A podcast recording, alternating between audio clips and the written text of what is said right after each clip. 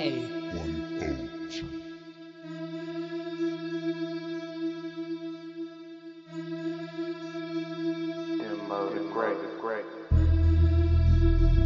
Warning.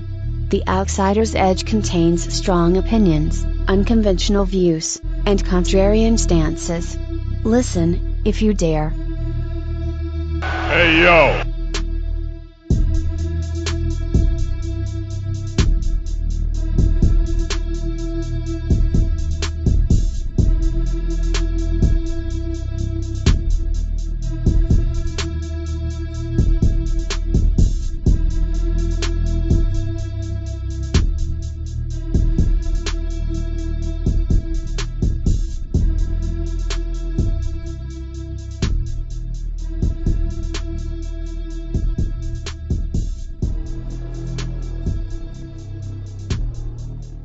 Hear the sound of those sirens, y'all. That can only mean one thing. Thank you for listening to another edition of the Outsiders Podcast here on the Chairshot Radio Network. This is your boy, Mr. Kyle Morris, and I am joined, of course, by my golden lover, Mr. Rance Morris, aka Rey Cash. How you doing, sir? What's up, sir? Feeling Uh, golden lovery? Is that a thing? I mean, sure. You're feeling golden and loved? Yeah, that that sounds better than what I said. Yes, we'll go with that one. Good, you should. Um, because there's a lot of love in the house tonight, y'all. Because not only am I joined by my good brother Rance, but I'm also joined by, you know, believe it or not, folks, this is a three man show. There are, in fact, three hosts of the Outsiders Edge podcast. And Outsider Karl has joined us this week out what? of exile in Arkansas. Uh, how you doing, brother? Doing good, man. Uh, miss you guys. It's been a while. Had a lot going on in my personal life. Uh, and then once that kind of got sorted out, I was able to kind of take a few weeks to myself and just kind of decompress from all the nonsense. And I was inspired to come back this week. An inspiring weekend has brought me back. So here I am. Pray tell, Mister Mister Mister Kervin, what was it that so inspired you to come back? Well, I was just inspired by all the, the talk of uh, AEW's recent pay per view, All Out. I mean, nothing but five stars and gold stars and hanging stars on a cloud for the apparently the greatest pay per view ever told, ever written, ever produced. So I had to jump on, and it, and to to be fair, I mean, obviously it was a great pay per view, and there was a lot of crazy stuff that went down. So.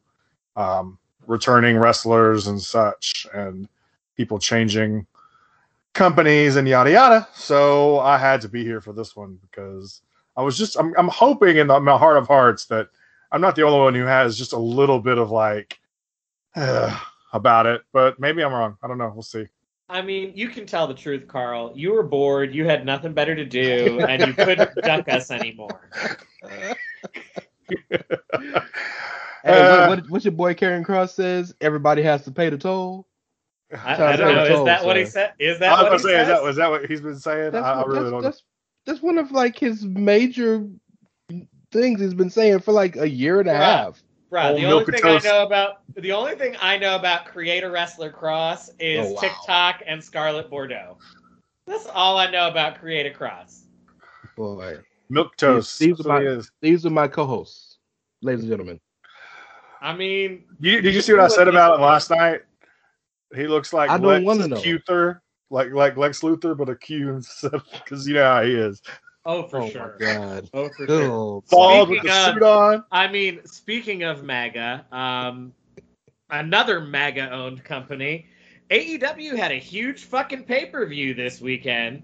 Um, you know, Rance, you said last week that you feel like Double or Nothing is their number one show of the year, and that's fair. An argument can absolutely be made that Double or Nothing is their biggest show of the year.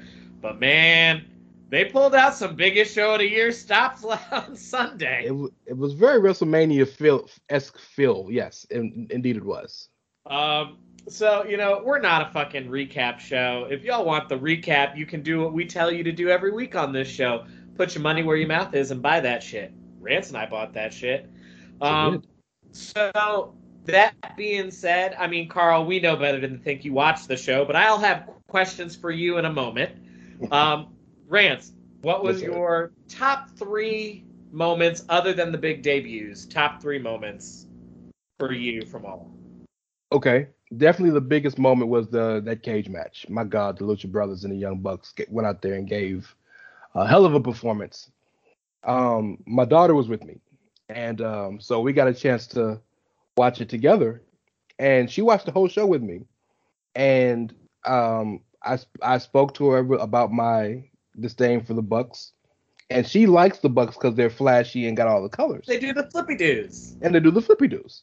So back going through the match and multiple times, she was like, "Okay, I like him now. I don't. Okay, I like him now. I don't." Um, but I wasn't really into the match until they brought the the night the Air Force the ones with the With the fucking the ta- thumbtacks. then The it attention changed to detail in that moment. beautiful and it flipped from that moment on. It became I loved every moment. Karl, have you seen a picture of the forces with the thumbtacks? Yeah, I saw it. Like I saw it. just just the attention to detail in that moment. Like wow. Right. I don't even you know, I don't even fuck with the Bucks, but like wow. That was so good. So so that absolutely for sure is number one. Two, I really enjoyed more than I thought I would Miro versus Eddie Kingston. That was a really fun match for me. I think the reason, and I mean, you can correct me if I'm wrong, because I could be totally off base. But just knowing you the way that I know you, I think the reason that a match like that would hit for that uh, would hit for you is because Miro and Kingston are storytellers, Yes. and that's Yes. that is your that's your shit. And They- they, are they didn't- both of the ilk of just like we tell stories in the ring. They gave me a reason to care. They didn't just go out there and do a bunch of moves because moves work. They told a story and I enjoyed it. For the first time since he's been in AEW, Miro looked vulnerable. And that was really cool to see. Even though he still dominated, there was a level of vulnerability that Eddie Kingston brought out of him. And can we just give Eddie Kingston some flowers for just being able to pull creative, like pull really good creative out of his counterparts. Yeah, Like absolutely. he is just like built just this master class and i think the thing i love about it is eddie was ready to like walk away from wrestling before Mm-hmm. like he caught on with aew and you know he was able to get those flowers and it's just i just love the way that eddie kingston always brings the best out of whoever his opponent is 100%. 100%. Um, okay, so for me, my top moments were, um, I would agree, Miro and Eddie Kingston for sure. I also really enjoyed the women's battle, the casino battle royale. I enjoyed more than I thought I would. I didn't think I was gonna really care for it at all. I mean, it had Karl's favorite moment of the show for sure. Um, the casino royale had Karl's favorite moment of the show. Ruby Soho not only debuted, she's the new number one contender for the AEW Women's Championship. Um, so I'm going to give Karl a quick minute to just talk about how much he loves Ruby. I do, but but see, the main thing with that is I'm happy for her because, you know, when she was in NXT before the main roster, you already knew that she was going to be probably moving up pretty quick because of how good she is. And then when she went to the main roster, I always felt that she kind of got the short end of the stick based on her talent. I would agree. and that you know maybe other people disagree but she is in a spot now i think is and she's she immediately becomes one of the best women's wrestlers they have. I mean it, like almost immediately they have a lot of From good an women's wrestlers ring, but from an in ring standpoint, absolutely. yeah from an in-ring standpoint she, it's her and thunder rosa and a few others i mean she's right up at the tippy top. And you could just t- something about the fact that everything you hear about her is that she is like the most beautiful person. Like just a genuinely amazing human being. And just to see her actual ha- a different it was a different kind of happiness that she found a home as opposed to some of the other debuts necessarily i think. It just felt a lot more organic and a lot more real. And so yeah i was i was very happy for her. She- women's wrestlers in the in wwe and i think now she's in a she's probably in a, in a place that's a better fit for her and that's probably a good thing. So Oh, I I would honestly be inclined to agree with pretty much everything you said. I also loved, like you said, so many people were so happy for her. Like Liv Morgan was so through the roof happy about Yep. Ruby getting to debut and Ruby getting to shine, and like um, that was a really beautiful moment in and of itself. Um, and then my favorite moment, I'm not going to include this among the big debuts, and I'll pause for a second after I say this while we wait on Rance to come in with his thoughts.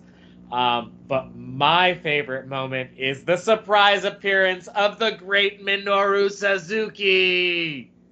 I will always mark out when I see Minoru Suzuki on my screen. I will always be happy about a Suzuki anything. So like Kaze ni Nare all the fucking way. Hell yeah, Suzuki. I, even as someone who isn't crazy into New Japan, I uh, I thought that was pretty cool too. Because it's like people have been saying, it's basically Jon Moxley just wants to fight everyone from Japan. Yeah, You know what I Jon mean? Moxley just wants to fight the entire New Japan roster. And this I wouldn't be surprised if he's just. I mean, honestly, I I don't know how long. uh, This isn't me like trying to like speculate No, by any means. bro. But, like, I wouldn't be surprised if Moxley isn't in even in AEW that long.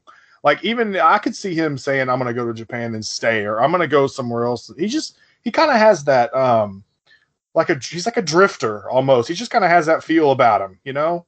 Maybe I- not with him starting a family now. I that might be a little bit s- I- different. yeah. That's where I was going to go with it. I would have Yeah. said, you know, if you'd have said this to me three years ago, fuck Yeah. yeah, agreed. If you'd have said this to me at the start of the pandemic, I'd have probably agreed. But Right. like now that he got the kid and like you know Renee will I'm sure want to go back to work at some point, um, doing whatever she decides to do. And I just feel like at this point, he's just kind of like, you know, I enjoy working here. They'll let me go out and do other things. They'll let me work with these other federations and still do my weird deathmatch shit because that's all I care about. Um, and I can feel creatively fulfilled. Um, and I can also make decent money and be based here in the States and like spend most of my time with Renee and the Babette. Yeah. Yeah, that's probably true. Yeah. I had it took me I had I did when I first said it, I didn't think about that factor in until like right at the end. So you're probably right. Uh the especially the fact that they're allowing him to kind of do those things that he wants to do is similar to you know with Daniel or excuse me Bryan Danielson. Um I think that's kind of you're probably right. But yeah, that was like one of the first things in my head. I was like, all he wants people have been saying it all over the internet and stuff. He just wants to fight the guys from New Japan. and That's like all he wants to do right now because he's already he's already been the AEW champ. You know, like he's done everything there is to do in wrestling in general, almost. So it's like, why not do that other thing that you desperately, not desperately, that you desire? You know, if you can, why not? Just don't go killing yourself. You know, because you do have a kid, Jon. You know, Oh, yeah, yeah. No, like, please stop doing death matches. Like, I'm just really like ready for Renee to just be like, "Honey, I love you. I want you to be happy, but this needs to stop." yeah, yeah. Maybe one of these days. This part specifically, this needs to stop. Promotional consideration paid for by the following. Hey folks, PC Tony here. Thanks to our new partnership with Angry Lemonade, you can save 10% on physical products and digital commissions using the promo code ChairShot. Head to angrylemonade.net to check out their amazing catalog of products and services. Use the promo code ChairShot to save 10%. That's angrylemonade.net. Are you looking for the newest and hottest in the world of pro wrestling? Then check out the amazing action on Powerslam.tv, the biggest indie pro wrestling channel in the world. Get over 6,000 hours of the best events from over 150 of your favorite promotions from 20 different countries around the globe. Brands like Progress Wrestling, Evolve Wrestling, Combat Zone, Defy, PCW Ultra, PWX, Over the Top, Shine, and hundreds of others with fresh content added every day for only $5.99 per month. Get your free trial today at powerslam.tv. Go to powerslam.tv, promo code chairshot, get your free month. Again, that's powerslam.tv, promo code chairshot. TheChairShot.com. Always use your head. Thanks for helping us pay those bills, y'all. And if you like the show, you know, like we said in one of those ads, I'm pretty sure, you know, prowrestlingtees.com forward slash chair shot, buy shirts, buy merch, support us, blah, blah, blah. Um, so back to the AEW grind. Um, obviously, the big story of All Out, though, like as cool as the moments were and as cool as seeing Suzuki is, um, the real story of All Out is the many big debuts that happened during and after the show. Um, so obviously, during the show, we had Ruby Soho debut. And Karl, you already talked a little bit about how like that's a big fucking deal because she's instantly in the ring, one of the best people they've got. Um, but like at the end of the night, after Kenny Omega beats Christian Cage, which we knew he would, and he's giving his spiel about you know there's nobody that can face me. Anybody who could challenge me either isn't ready, or they've already failed, or they're already dead obvious foreshadowing. Cue the lights. Adam Cole Bebe is in AEW, and he teases like he doesn't. He hasn't forgotten when Kenny and the Bucks poisoned him on being the elite. I remember what you did to me. I remember. I remember. And then bam, super kick to Jungle Boy. Adam Cole, of course, is still a heel because heel Adam Cole is the best Adam Cole, and Adam Cole, of course, is with his buddies in the elite. Um, so he gives story time with Adam Cole, baby, and just talks about, you know, the elite being the best and him being the best and AEW being where the best are and nobody can do anything to stop them. And once again, cue the lights, cue the infamous music, and Daniel Bryan Danielson is also in AEW. So that speaks for itself, y'all. Uh, Karl, I'm going to go with you first. Your thoughts? Uh, well, I'm not surprised by any means, especially more so with Adam than than Bryan. Uh, well, I don't think any of us were surprised about Danielson at No. this point. That that report yeah. broke out. Well, I mean, that report broke out what, like two months ago? Yeah. Well, I guess And what we I mean is like, sure, we weren't sure was it legit, was it not, was it legit, was it not? Sure. But like at this point, the surprise of seeing him had long. not yeah, not so much that. I guess, and really, he's pretty much done everything there is to do in WWE anyway. Uh, I guess it's kind of in a way it's crazier to me because he literally just main evented a WrestleMania. You know, Yeah. like that to me is what makes it wild. Yeah, Got this year. by our tribal chief. Stack up, pin him. So yeah, um, and a couple of things. Uh, once again, like Adam Cole doesn't surprise me at all. Your girlfriend, are they married, fiance? I don't know. No, I think I think they're still just dating, but Okay. I mean they've been dating for like five, six A long time, now. right? Relationships are weird. Y'all know how it is. Yeah. So his girlfriend's there, and all his buddies are there. It makes sense. Um, but I guess the, the one thing that kind of, and you guys are welcome t- to disagree with me on this, is it felt like it's almost like they blew their load a little early on this. Because the reason why I say that is because like Adam Cole's a big deal. Well, immediately, Adam Cole's a big deal, and then about just a couple minutes later, it's almost like Daniel Bryan Brian Danielson comes out and Adam Cole is almost he almost looks like he's in the background, like immediately, like he's in the elite with all his buddies, and he's Adam Cole, in my opinion, at least. When, at least when he was in NXT, he was the guy where he was. You know, he automatically kind of feels like he falls into the background on this show, which is all. It's almost a little bit kind of how AEW feels in a way anyway, because every time they bring in some new person, here comes CM Punk, or here comes Bryan Danielson, or here comes Adam Cole, someone's got to fall back a little bit, you know. And the whole I the, so the home the, the idea of like having your own talent, your own homegrown talent, where does that put them? How does it make them feel? It feels like I could see like the cycle. Of, it reminds me a little bit of how WCW did it, and to some degree, where you know they brought in all these new these you know older guys, already established guys, which you should do if you're trying to make money.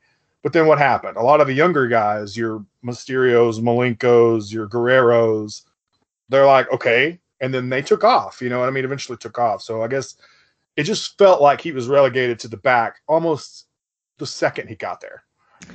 Rance and I will have more to say about CM Punk in a second because we promised we would. But first, Rance, your reaction to the signings. I'm I'm with Karl. I'll say this.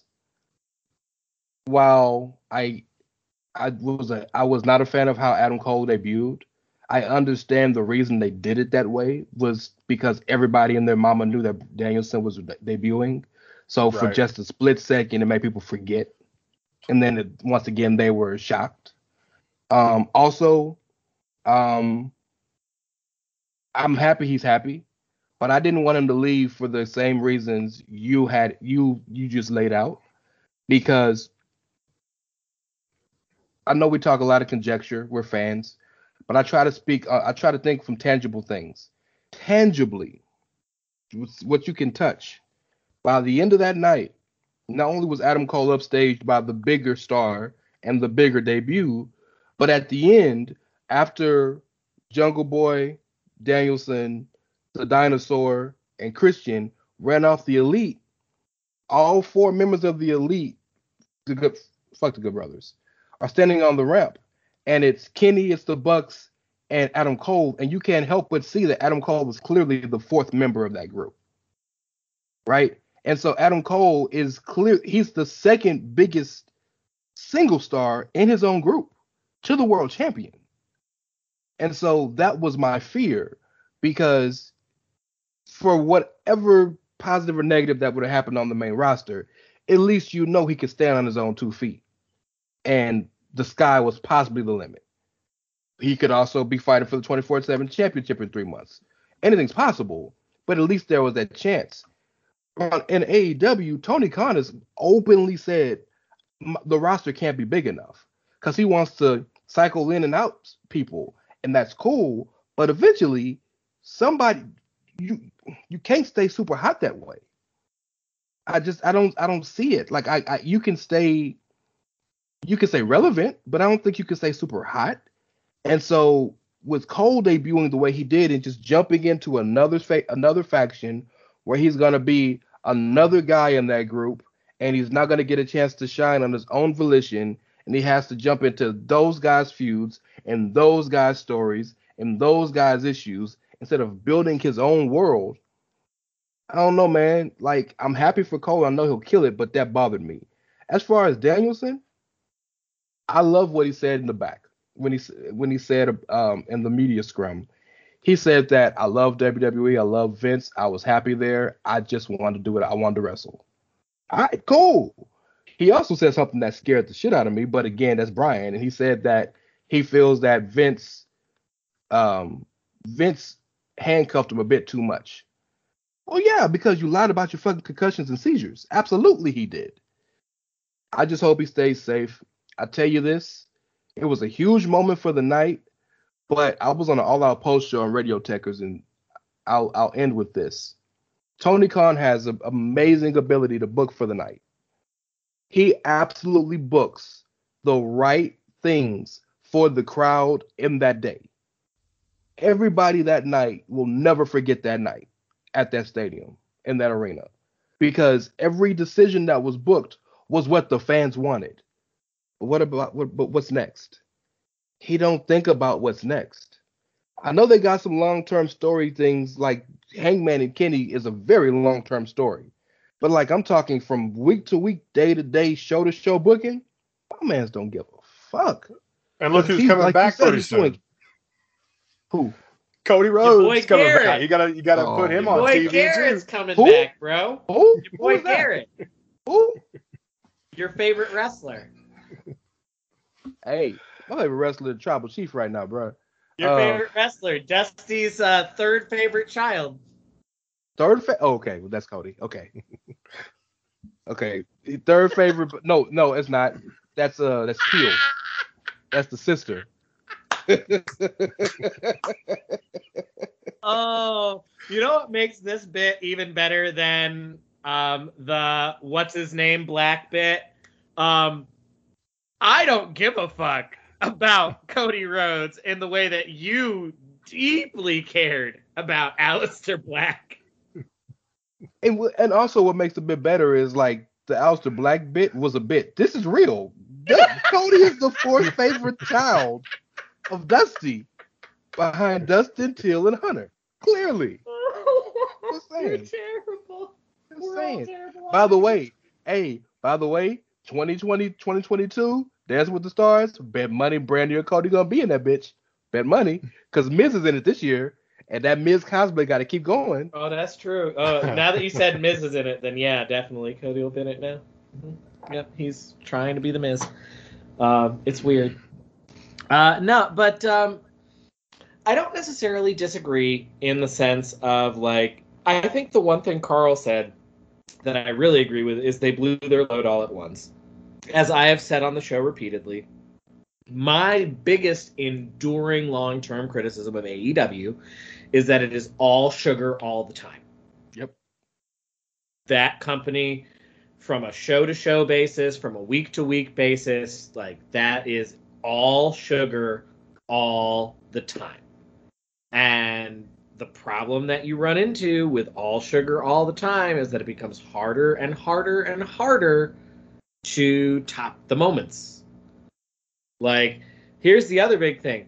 You know, Tony doesn't believe in a roster that's too big, but I mean, at this point, the only other big names out there are like what, Bray and Braun?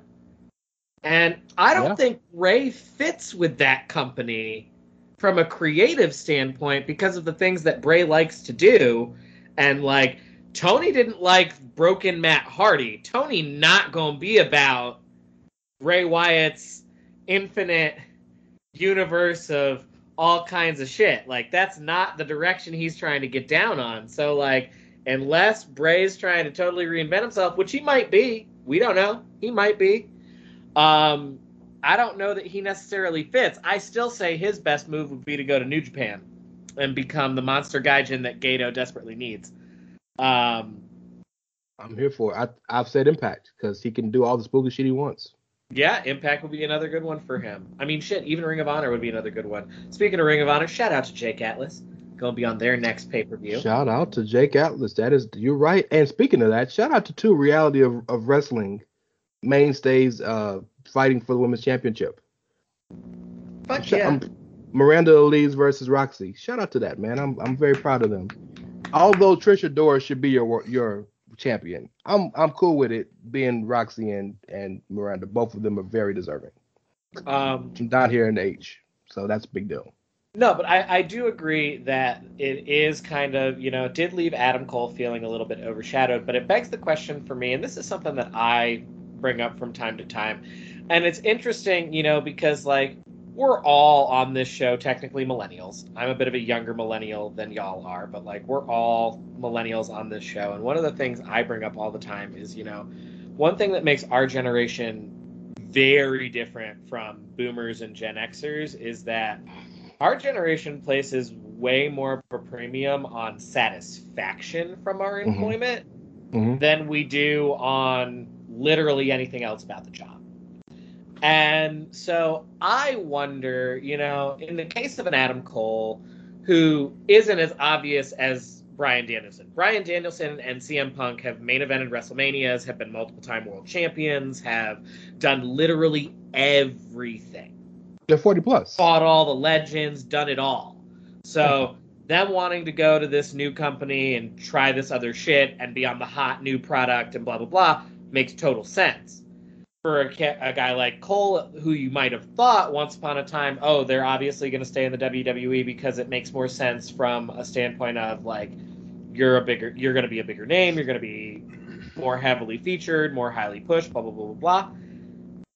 For some performers, that might not matter as much you know and and i i don't want to speak for anybody and i don't want to put that on anybody but i'm just saying you know i think ambrose or moxley is the ultimate example of that jon Mhm. moxley had made as much money as there was to make and was always going to be afforded a certain spot on the card and he was just like yeah you know it's not so much that you're making me do carny shit it's that you won't let me do the carny shit i want to do the way i want to do it and so like you can take your money and shove it up your ass. I'm gonna go do my carny thing elsewhere.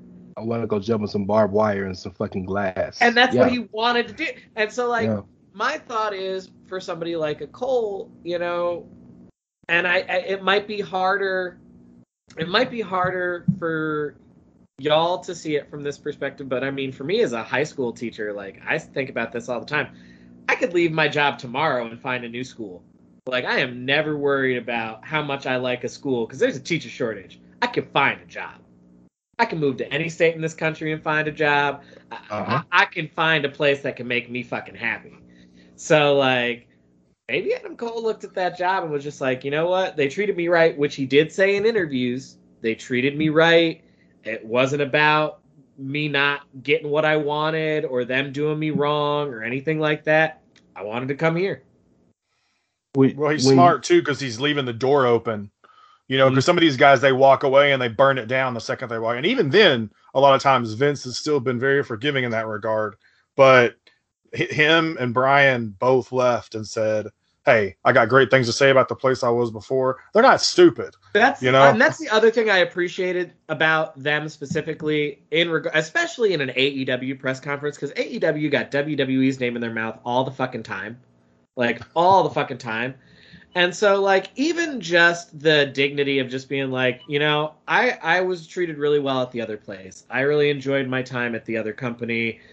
Um, I had great relationships there, blah, blah, blah. Just the dignity of saying, like, no, I'm moving past this previous period in my life. I used to work for this other place. I'm here to talk about here. I'm here to talk about now. This is why I'm here. This is what I want to do while I'm here.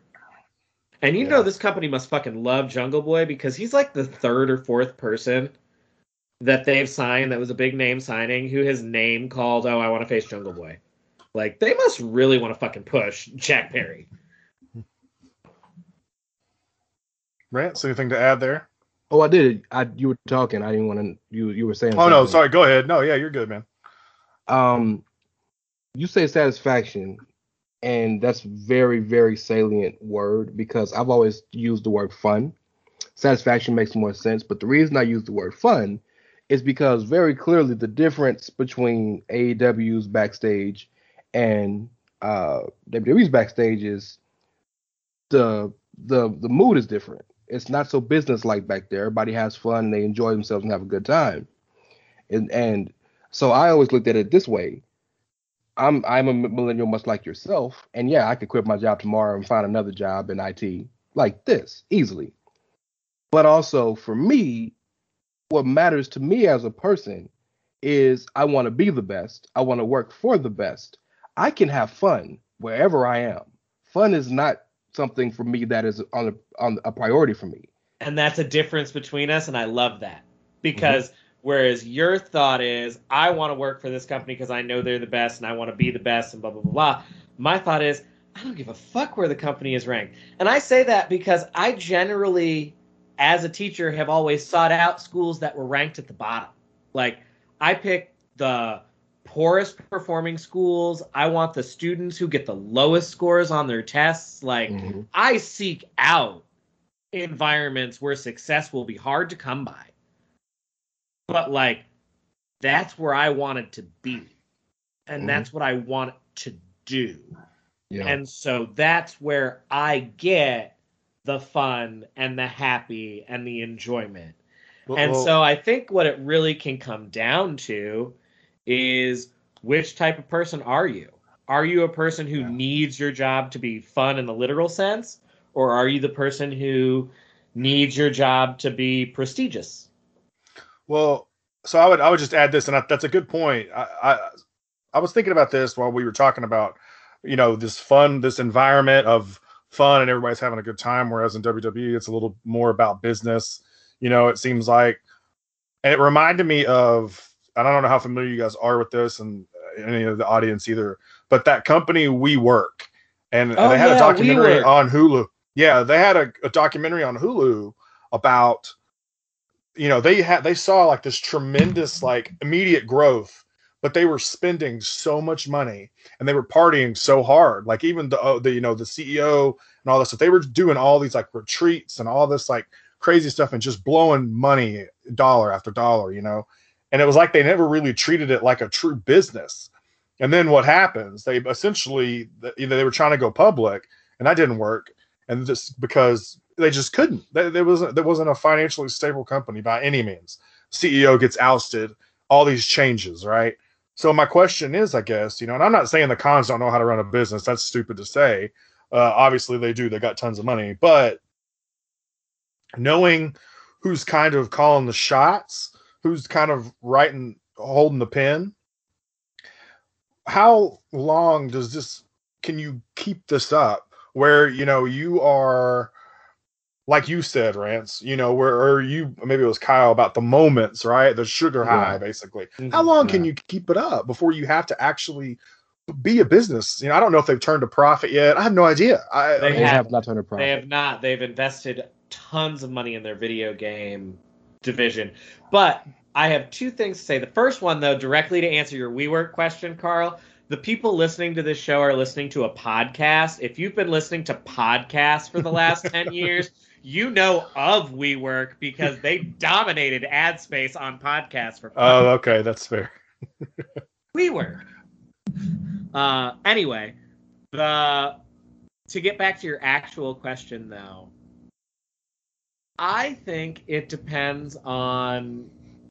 I think it depends on Shad Khan's patience in the long game and what he views AEW as. Because I've long said you know, I think of AEW or WWE or any of these things as like a sports franchise.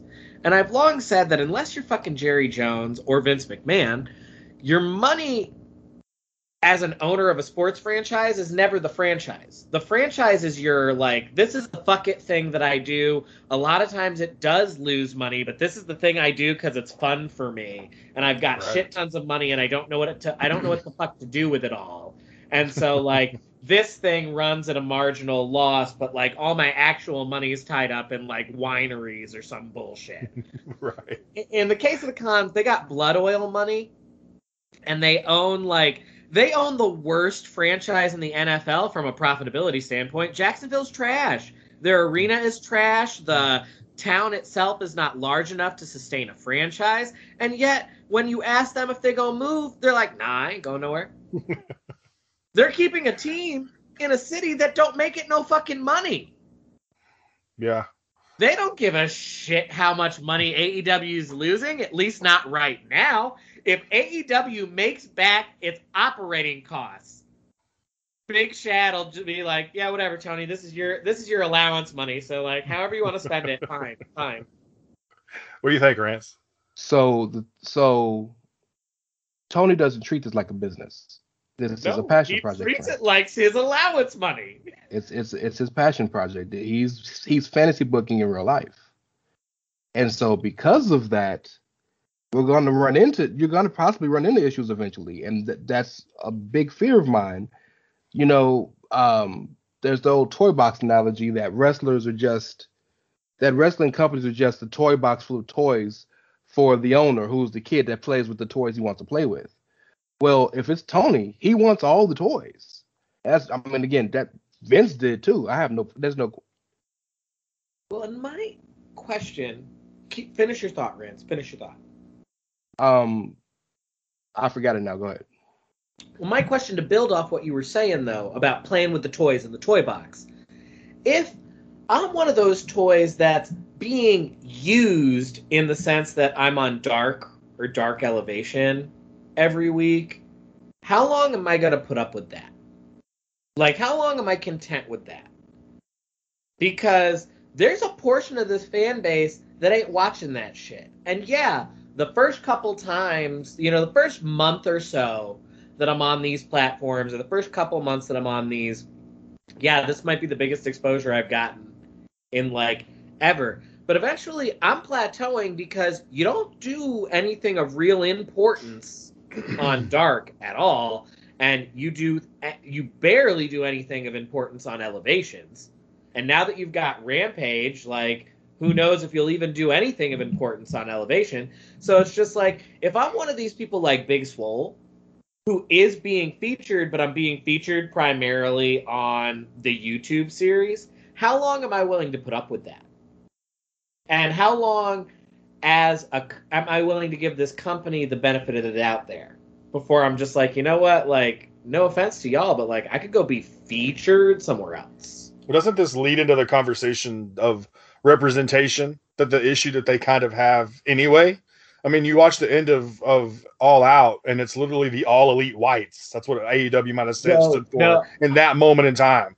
A, a couple of really damning things, like from the tweets that Darnell had put out. Uh, a couple of really damning things from that one. I think it said only two matches featured two performers that were both under the age of 35. Mm, yeah, Uh, and then none of the matches on the main card featured predominantly people of color. No black men. There were no black No men black men at all. yeah, not, not At all. one. And even the women were kind of shoehorned, most of them were shoehorned into a battle royal. And I if we're mean- looking at the And the battle and if roar- we're looking at the names on the roster in terms of the men, if we're just looking at the names on the roster, it's not like they have a lot of black men specifically under contract. They got Sonny, they got Powerhouse Hobbs, they've got the acclaimed. The, who'd you Scorpio say? Sky. Scorpio, Scorpio Sky. Um, Sky. Is Lee Moriarty signed? I'm is not still- sure if he's signed or if he's still on one of those per appearance deals. It's not But- a lot. It's not And- a lot. when your chief brand officer comes out and says that nobody supports black champions, but you have the right to sign them, and then literally the next day, uh, Righteous Reg puts out the Black 500 list, like, you know, and it's disappointing. Number number one, is disappointing because I, I'm I'm tired of the argument or the or the excuse that well they're new, give them time. Because you're new, you have you had every ability to start from day one with actual diversity where it's supposed to go. Because there was no WWE had to fight 30 40 years of booking biases and get out of that. You had none of that number one. Number two was this why it's disappointing to me is because at this point you've come out and actually said with your own mouth we promise well just wait in 2019 tony khan said well you know what we i'm sure by the end of the year you'll you'll be you'll be appreciate where we've gone from here and this and that. Scorpio Sky won this big ass battle royal for a fucking brass ring, and after breaking up with the major tag team, Was immediately thrust back into a tag team. another tag team where he's the second guy. And no, you know the one that pisses me off more than that? Sonny. And here's why Sonny pisses me off more than that. You gave Sonny a fucking showcase match with Cody. Like gave him this big showcase match with Cody. Then maybe one other appearance on Dynamite and that's it. Relegated to dark and ever since. Well, let's talk about two major storylines on Dark. Joey Janela and Sonny Kiss were a tag team. We're a tag team and then they broke turned up. on Joey turned Joey on. Joey turned on Sonny on Dark. None of this has been seen on on, on Dynamite. You Tonight ran through on- all those tag teams. Joey, you put Joey and Sonny together as a tag team. We're featuring all these different tag teams for so long. Never once put the two of them together on a dynamite match. Nope. And then tonight on Dark, they had the gall to advertise Diamante versus Big Swole. And they've been feuding forever in every company they've been in. And it's a three strikes match. So a three three stages of hell match. First fall pinfall, second fall submission, third fall knockout. Big match. Y'all advertised it so people will watch Dark. If it's that big a deal enough for you to advertise it, put it on the main show. Yeah, You know? yeah. But again, we got we're gonna fucking the varsity They're- blondes and and 2.0. And I love 2.0. But Well, what have they done over the people that's been there for three years Well, to get on the main ro- main show over these people that haven't had the opportunity to be on the main show? Well, and that's the Yeah. other thing. It's worth really briefly mentioning, just so we can cut off the bullshit at the past, because you know the bullshit's always fucking coming. Just so we can cut the bullshit off at the past. We are not saying that any of the people who are getting pushed or getting featured don't deserve it, or that we hate them or that they're bad. We're not saying the varsity blondes are inherently bad people or that it's their fault for being pushed or anything like that. It's not what the fuck we're saying. What we're saying is y'all have people of color on the roster and you choose not to use them or not to utilize them or to do what people always do, which is subordinate them to white people. You put Santana Ortiz and San, uh, Sammy Guevara, three Latin superstars, two of whom have a history of being fucking LAX, and you made them Jericho's lackeys. Well, I think it's crazy because if you had told me in 2021 that WWE would be the company that's doing better with representation in terms of champions and people's getting people getting stories on the card, I would be I would be personally shocked. I would have thought Here's it would why have it been makes AEW. perfect sense though. Here's why it makes perfect sense though, and it, it's gonna sound really shitty, and it's it's gonna sound like I'm not giving WWE as much credit as they should get. Oh, they may not deserve it if it's just for reasons, you know. Well, here's the at the end of the day, we were just talking about this a second ago. WWE is publicly traded. AEW is not. Yeah. WWE has shareholders and stock and public image things that they got to worry about. And like they are fair they're like publicly traded on what? The Nasdaq or the Dow or not the Nasdaq. They're traded on the Dow, right? Yeah. Yeah, they're on the fucking Dow. So like they get like serious coverage for like their corporate practices and their business practices and blah blah blah blah blah blah blah blah blah. It's 2021. You can't get away with as a publicly traded company that's in the entertainment industry, so you're constantly forward facing. You can't get away with being that like absurdly white. Whereas AEW is owned by the Khans. They only have to please the Khans. The EVPs, other than the Khans, are the Bucks, Cody, and Hangman. So a bunch of white dudes. Well, but on top of that, though, there is one caveat to that I think that we need to add is that if the fans didn't give a fuck, nobody would care. Even the people, even entertainment wouldn't care. The reason so many of these stories come out about WWE and people are talking about them is because people don't like the WWE or people have problems with the WWE. So it's more pronounced because I already don't like y'all ass, but I sure notice this now. The problem with AEW and the reason why Tony Khan feels absolutely no need to ever change any of this shit is because every nobody has anything negative to say about them. Yeah. And the second And- one and person second- criticizes, the second one person gets ready to criticize, it's this pack mentality where everybody jumps on them and tries to shut them up. That It's- elite it's real defense unit cult- bullshit. Yes, it's real cult level attitude. And don't get me wrong, there's a lot of those conversations for any of these companies. But the problem is, in every other company but AEW, you can say something negative about somebody, or not negative, critical about somebody, and it's cool. Punk even said in his promo, if you don't like it, shut the fuck up. That's the thought process behind this company. They don't want they don't want real critical thinking, critical advice, and like people love this company, and it's okay to say they're great, they're doing this, but you promised me that there would be more people like me on your main roster at the top of your card. And you promised also- me that. Well, and it's also okay for those of us that are members of marginalized communities to ask for better.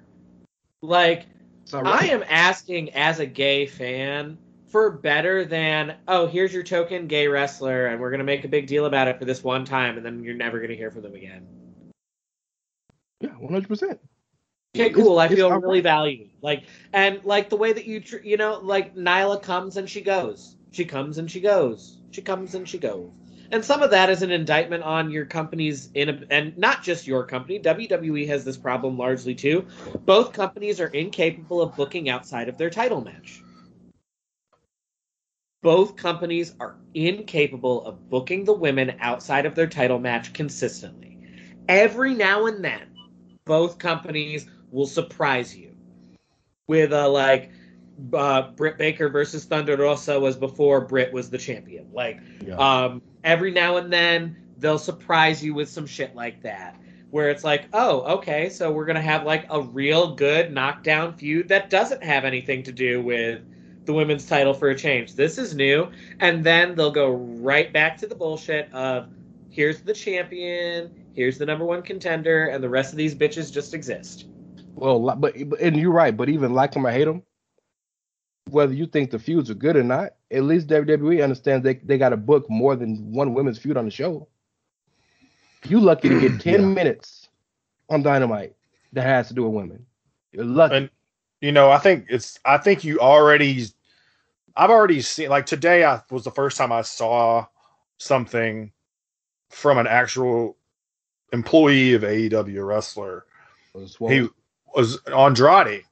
Now he might just Oh, be yeah. complaining to complain. I don't know, but someone mentioned something about him not being on television or not getting enough screen time or something, and, and he liked it. And it's like you're already starting to see now whether he's. I don't. I like I said, I'm not an AEW like hardcore fan by any means, so I don't know how much TV time he really gets. If if, if he's got much of any. Some people said he has under the some of the comments where he's not even any good. He hasn't been good since he got there. Yada yada. Maybe that's the case. I don't know. But the point is, you're already starting to see and you know, it doesn't take long, and it only takes one. Once one person's once the crack, once it's like when you get a crack in your windshield. You know, if you leave it for too long and don't get it fixed, eventually it spreads. And I think that's you can see that depending, you know, on what you do with some of these guys. This is why I talked about earlier about bringing new sign everybody, sign everybody, sign everybody. Someone has to lose time on the card when you do that. It's inevitable. Let me say this real quick.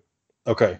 and I know I'm, I know I'm, I know I'm speaking family business on air, but last night there was a very big Twitter space, um, involving a lot of prominent black podcasters, Twitter people, wrestling figures, and whatnot, trying to speak about this issue that we're having, and of course it was predicated by AEW All Out and whatnot, but it's not just all AEW; it's all over the spectrum.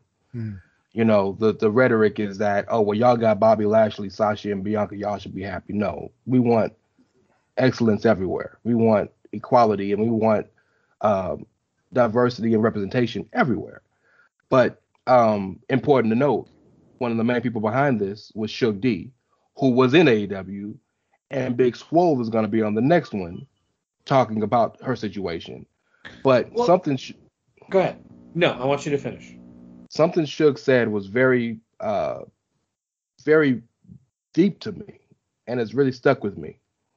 And he said that if you look at the way AEW was built, AEW was built by a bunch of people who didn't like where they were, didn't like the situation, were sick of the situation that they that was given to them, and decided we deserve better, and went out and got it. Right? You know, you think about Cody, who felt like he was marginalized by the WWE, Kenny and the Bucks, who felt like they were way bigger than Ring of Honor and New Japan and whatnot, and everybody got together and they found a money mark and this, that, and the other. Progress, he mentioned the same way. PWG, he mentioned the same way. That's the only way these things are going to get fixed. So I think about AEW, in the, the the same company was built with that same ideology and rhetoric but it's only going to get these issues only going to get fixed if people continue to stand up get sick of this shit and do something about it right? There was a there was a a, a we had a, a twitter tw- twitter trend tonight that said black re- hashtag black wrestling draws. And all of us as a family watched aew dark tonight to support lee moriarty and big swole. I never in my life will watch AEW Dark. I don't give a fuck about anything on that show. I watched because I want them to understand we care about these people and they deserve to be in these bigger stages. If you're going to hire these people, if you're going to tell us as a collective that we care about all y'all, not just the ones that look like them, then we need to support them wherever they are. And I did that for her and for him. And a lot of people did that for her and for them. And I could care less whatever I watched on because I don't care about 90% of the people on there. But I did that. But AEW got to see that until we as fans, not just black folk, everybody stand up and say, I'm sick of this shit. And this goes for WWE, NWA, New Japan, everywhere. I'm sick of this shit, and you you you got to stop lying in my face about this because my dollar matters, my viewership matters, my feelings matter. Nothing's ever gonna change, and I find it ironic that AEW was built on that premise, and they're literally marginalizing these people because they can, and it's disrespectful to me. Well, we shouldn't have to have. We shouldn't have to have for the culture and big gay brunch Nope. for those groups to be featured in non-stereotypical ways on fucking cards. That shouldn't have to be a thing. We shouldn't have to, as a racial or sexual collective, put our own shit together because nobody else will put us on cards unless we do the oh, that shit has to fucking stop.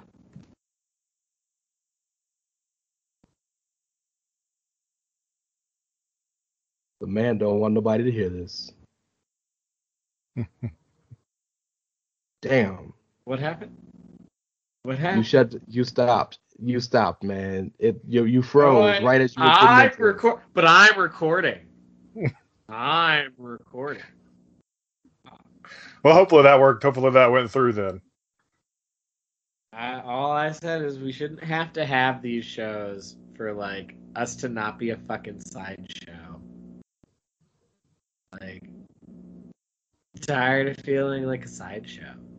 I'm tired of having to go out of my way. Like, legitimately, if we're just airing family business, I'm tired of having to go out of my way to find gay shows so that I can find gay characters that aren't just fucking gay. Yep. Can I can I ask you guys a question? Coming at it from my perspective, not my perspective. This is me asking you a question based off what I'm hearing you guys say, uh, because I, want to make sure that like you guys, you know, Rance, you just mentioned it. It shouldn't, and Kyle, you too. It shouldn't just be you guys making a stand for this stuff. It should be people like me too. But I should be having on you guys' side. And so I've always tried to. I've always tried to try and figure out the best way for me. Like usually when you guys talk about this stuff, I kind of just listen because I think that's the best thing I can do in that moment. Um, but just yesterday, uh, the reason why I'm asking this now is because just yesterday, I'm on social media and we, the discussion of representation came up scrolling through my timeline, and you you do still you get people who say we don't want to hear what you have to say. Not me personally, but we don't want to hear Sure. what my people have to say about this. You, you- this isn't your space to talk about it. Okay, okay, and that's fine. If you want me to shut up, I'll shut up. I have no problem doing that. But if you also want me to speak up, when is the appropriate time? You know what I mean? Like I want to make sure that I'm doing what I need to be doing for the same causes the right way without pissing people off. I know you can't make everybody My- happy, you know. My only suggestion, and Rance, you can chime in whatever you want. My only suggestion is like when you see shit like being portrayed in stereotypical ways, that is a time that you can use your privilege as an ally to stand up for that. Like, Right. hey, why is why is Big Swole not on the main card? That's not cool. Like, hey, why are these why are these stories always a sideshow? That's not cool. Okay. So let me give you an example. Like last night, let's say if you would have hopped again, I'm I I don't mean to put her business out there, but last night one of the main people listening, she didn't speak, but listening in the sp- in the space was Dakota Kai. Now Dakota Kai is not your she's not white. She is Samoan. She's new she's Kiwi, I do love right? Dakota. But still the world would see her as white, right? Right. Now, using her as an example, let's say you were in the space last night with us. Had you wanted to speak last night, that would have been out of line. That wasn't your Right. place. That so I understand that. Yeah. Nobody's telling you not to speak when you feel necessary to speak, but sometimes you have to kind of know the place. But Kyle said it best. When you see some shit, say some shit. When you hear some bullshit, say some bullshit. And most importantly, take action. Let me give you a perfect example. All out. When Ruby Soho came out, she got a response that'll let any wrestling company ever know she's a star because the crowd literally made her cry. They cheered for her so heavy. Why can't we do that for everybody? Why can't we do that for the people we want to see? Because they listen. They're listening. Ratings don't mean shit, but Tony Khan believes in them. Bet you listen to the quarter hours. Let's AW Dark. He's going to be forced to see. Well, damn, they really give a shit about that black girl. He's forced to see it because we forced him. We own. We essentially another thing was said. And another thing that was said um in that space again, super deep. I never thought about it. He said Vince, one of the guys said Vince Man doesn't own WWE. I'm breaking kayfabe for y'all. You know who owns WWE? USA Network, Fox Network, NBC Universal for Peacock. The money owns. Saudi Arabia. The money owns exactly. WWE. The people who He have will follow deals. what the money tells him to do. Ex- you don't believe me? There was a WrestleMania Battle Royal named after Moolah. Not no more. Watch how fast the internet said, "Not today, sir," and the money called Vince up and was like, "Yo, man, so what's this I hear? You got a battle royal named after a woman beater? One hundred percent. Oh no, you gonna change that? pimp? You gonna change So- that, sir?" so use your platform because and like I told I, I was talking about to my boy Mags earlier about the same thing and he says he feels the same way you do but I told him like this if the civil rights movement was just black folks taking up for black folk I still couldn't vote it was people like you who are the reason why I can vote why I'm not three fifths of a citizen anymore why Jim Crow doesn't exist anymore why I have the preponderance notice I said preponderance quotations of being an actual citizen because of people like you. Because if it's just us, nobody's gonna listen to us because it's an echo chamber. We And need everybody to speak up. And make damn sure when somebody thinks they can get too familiar and says some shit, like make damn sure they know, no, that's not gonna fly in here. No, it's not. And we we all need to do better. And this isn't about pushing the people we like because we like them. It's about pushing the people who deserve to be pushed, regardless of who they are, what they look it's like. also but it's also about and this is something that i do want to emphasize to people who are like i'm never sure what's my place to speak and when it's not my place to speak like if you're uncomfortable because you know everyone in the room that is your place to speak That's deep. If you're uncomfortable because I know all these people and I know their wives and I'm afraid of what's going to happen because I don't want them to call and I don't want their kids to not be able to play with my no that's those are the exact people you need to speak to because they're not going to listen to me and they're not going to listen to Rance because they don't Yeah, think sure. that we're real people. Hmm. Well, I mean, I can tell you, you know, this is just personal experience. It's it's not always the easiest thing in the world, but I have had many serious conversations with people in my personal life about stuff like this, especially more recently. The older I get, the less I care about maybe what they might think about my feelings, and you know, the you know, trying to stick up for I don't know if stick up is the right word, but defend people that I care about that aren't me and them. You know what I mean? Like there, there is definitely. It, it's The- not easy, but it's something I've had to learn and get better at doing.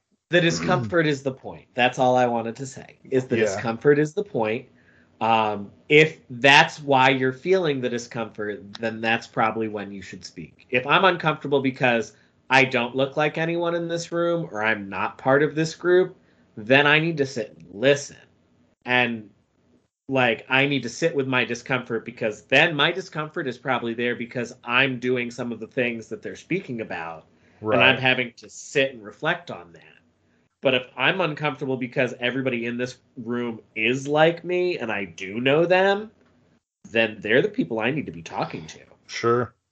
And and right now you have glasses on, right? Yeah. Now imagine if I tried to argue to you that you don't have glasses on, but you're fucking wearing the glasses. Right. I would sound out of my mind, right? Sure. That's what a lot of people feel like you're saying when you're saying, "Well, there, but there's no black people on the show." It sounds like you're telling them that you're not wearing glasses when they have them on. That's how asinine it sounds to them. So sometimes you're gonna get disheartened. It's gonna be a little crazy. But like Kyle said, as long as that discomfort is brought up and they're forced to see their hand in front of their face, they don't have to accept it. They don't have to believe it, but that thought is there. And that's how things start. That's how change starts to infiltrate. Is by by breaking that habit of staying within my own world. That's good. We That's got- good advice. I, I mean, you know, like I said, I just I'm not, you know, it's it's it's something that I care about. I really do. So I want to try and make sure that like I'm doing right by, you know, you guys and others. That's, We that's got real, I'm- uh, we got real philosophical here on the edge all of a sudden. I know. I Uh, know. The Outsiders Edge presents White People Suck episode. I mean, isn't that every episode? Except for Karl. Oh, Um, no, no. Speaking of Karl, though, no. In all seriousness, to bring it back to these signings, though, all of whom were white, um, but to bring it back to these signings, Karl, on their own, because you have been a person who has very vocally said, you know, what AEW is selling is not for you. Um, it's not really a product that you've been into. And so I just was wondering if, you know, the additions of like CM Punk and Daniel Bryan and Adam Cole and Ruby Soho, like, do those make you more likely to watch? If so, why? If not, why not? Just talk about it. Uh, yes, they do. Um, more so Bryan Danielson and probably Ruby than C- uh, CM Punk doesn't move the needle for me anymore. Uh, it's one of those deals. He was gone for seven years, and I just don't care. Um, and also, like, I get frustrated with the idea that like, oh, these these these guys have come. Like, here comes CM Punk, and here comes Bryan Danielson. You mean these guys that are in their forties? And when this happens at the other company, it's while you bring back all these washed up stars. And I'm not saying you know Bryan is washed up and Punk is, but the point remains. I'm I'm automatically put off by that. How could you not like this? Well, it's pretty simple, really, because you know you guys, not you guys, but you know people have conditioned me to believe that when some washed up guy comes in and immediately takes the spotlight of a young a younger star, that I'm supposed to dislike that. You know what I mean? And so I have to like I pick and choose with AEW. I will say Bryan Danielson is a big. That is probably the best person they could have brought in outside of, you know, the big dogs like Cena or Roman or Lesnar, a Charlotte Flair, perhaps to really get me to be like, oh, I got to see what's going on over here, you know. So yes, it might. The problem I have with AEW outside of the YouTube shows is as someone who doesn't have cable or like live Hulu, which is like 70 bucks a month, and I'm not going to spend $50 on a pay per view. I'm just not going to do it. I've been spoiled to death by the $10 the network, right? Like it's going to be hard. Like they're not, they're going to have to, it's, it's not as accessible to me. It is accessible. Like my pocketbook can afford it, but it's not, I don't feel the need yet to be like, okay, I got to spend $50 because I got to watch the same guys I've watched for five, ten dollars a month on the WWE Network for the last four, five, six years. It's it's the same guys. It's just different matches. I don't care about dream matches that much, you know. Like like we've talked about a million times before. Storyline, storyline, storyline. So all they did was throw guys in, and they're basically in the same damn storyline that they were like Adam. You know, I, okay, like uh, so not to be that guy, but it's going to take more than that. It really is. Uh, it's just going to it's going to take more um it's going to take it's going to take a lot more than that, I think. For now at least. Just but I am open to it more than I was prior. So, there's that. I, I think that's perfectly valid. I just was curious to get that perspective because you have been a more like, nah, I'm not here for it fan, whereas Rance and I have more been of the opinion of, oh no, like y'all put on a quality product, but y'all are also like involved in a lot of fuck shit that nobody else wants to fucking talk about. Well, one, So one more point. here we are. One more quick point about that. The other piece of that, and I forgot. I meant to, when you asked me this earlier, I meant to s- talk about it. AEW is not nearly as friendly for my kids to watch as WWE is, and I know this because I just the freaking pay per view that just went down the other day. They're out there with thumbtacks and people are bleeding all over the place. Like my kid is part of the reason why I like to watch because she's into it. I'm not as into it as I used to be. And she has helped that over the last, you know, year or two, year and a half, I guess. And knowing that I can't just let her watch that, and I know it because we tried to watch NXT, which is even a little bit more violent at times while it was going down than the main WWE show. And even my wife and her were not necessarily interested in it. They're like, eh, you know, this just doesn't like So I think that plays a role too. You know that AEW is not it's not geared towards kids. They know their demo, 18 to 49. We hear about it every fucking time they went they break a million viewers or whatever, whatever. You know, we hear 1835, whatever it is, we hear about it all the time. We know that's what they're targeting. That's all they care about. And until they really kind of prove otherwise, I'm not sure it's something that I can I can't sit down and watch it with my family. So why? You know, I've only got a limited amount of time. So No, I mean that's perfectly fair. Um, I mean, inevitably, Rance, I'll put this one to you. If you're WWE, do you care about any of this? No. Next topic. Say- They don't give two fucks. they don't. They're not. They're not trying to be what AEW is.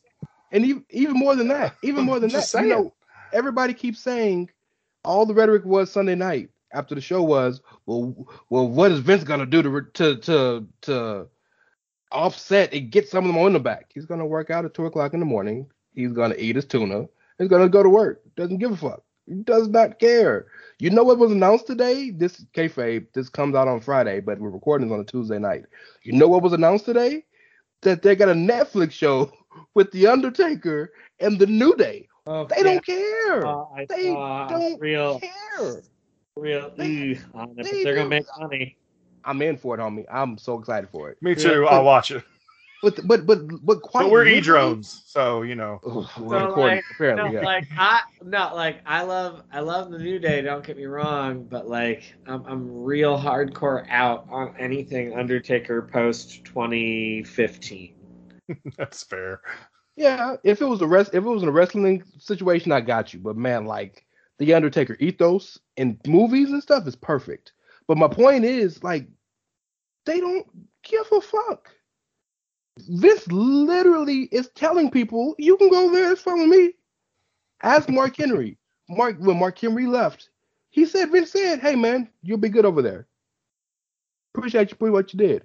Big Show, hey man, you'll do great over there. They'll, they'll, they'll be great to use you. Have a good time. He's literally saying, if you want to, I don't care. Because you know what? The next one up. And unfortunately, I know this sucks for us as fans because WWE used to be superstar led. Now they're brand led. But you know what? The brand gonna sell. Yeah, brands where the money's at. And I mean, No, there aren't any draws anymore in wrestling. Like there really aren't. Like I know, I know people hate to hear that. There are some draws. There are. well, there's not like the, the okay. There are very there are no Hulk Hogan, Stone Cold's, Rocks anymore. I don't think. So, so let me tell you why I agree with, I disagree with that thought process. Yes, that that statement is factual. There is no more Hulk Hogan's. There is no more Stone Cold. there is no more Rocks or John Cena's. But the difference is, and this is something that we as a fan base will never seem to get until it's maybe 10 years too late, is that the rhetoric has changed. So much like the the stupid ass ratings conversation that hopefully dies with the fact that Nielsen has been this unaccredited, they've lost their accreditation, so they're nobodies. We keep looking for the same antiquated things that we did back in the day, back in the world that used rotary phones, and you had to log on to the internet. The world is different now, right? So you just said yourself, you don't you don't have cable. You're not gonna pay fifty dollars for an AEW pay per view. But I guarantee you, you know every single thing happened in AEW all out last Sunday night, right? I'll be twittering. You know how I am. so you have in you have and you have and you you've ingested that product and what happened. You know if you've tweeted about it, you've played a part in that product. So the world is different. So when you look say draws and you look at a guy like Randy Orton who has six million followers on Instagram, that's a draw. so I don't think. uh, So It's I a fair think, point. It's a fair I- point. So I don't think the real debate is about the here and now. Legitimately, I don't think the real debate is about the here and now of it. I think the real question is, and really we don't, we won't know the answer until we see it play out. Is you know, so if the rumors are true and they really are shifting more to a like we just want to you know use the performance center, pluck athletes, plug them in, figure it the fuck out, and go from there. Um, can they do it? Like long term, and, and and I mean like, you know, they have a history of having done that. Um, but like for the last 15 years, they've been unchallenged by literally anyone of consequence. Now they're being challenged by like actual people of consequence. And so I think the real question is when they have to, you know, when when those new people have to step in and be the stars, is it going to work? Can a brand led model sustain them? And I, and I don't necessarily, I'm not saying the answer is no. Mm-hmm. I'm saying I think we need more data to find out. This is a good place to journalism to the Mick Foley topic if you want to jump in because I think that's relevant relevant to this conversation. Yeah, so Mick Foley had released a video. Um, it's on Twitter if you want to check it out, where he literally titled the video "WWE, You Have a Problem." Um, and in mixed words, the problem is essentially that, at least in his eyes and in the eyes of a lot of people within wrestling, WWE is no longer the hip in destination of where you would want to be if you're a younger up and coming star. Their creative track record in terms of just like people getting signed to NXT and getting released or getting called up to the main roster and then being completely fumbled or repackaged or reshifted or them not knowing how to utilize them. Um, giving younger talent a lot of pause on the like, well, do I really want to go there? Is that what I would want to like cultivate what I'm trying to sell as my personality and persona to the world?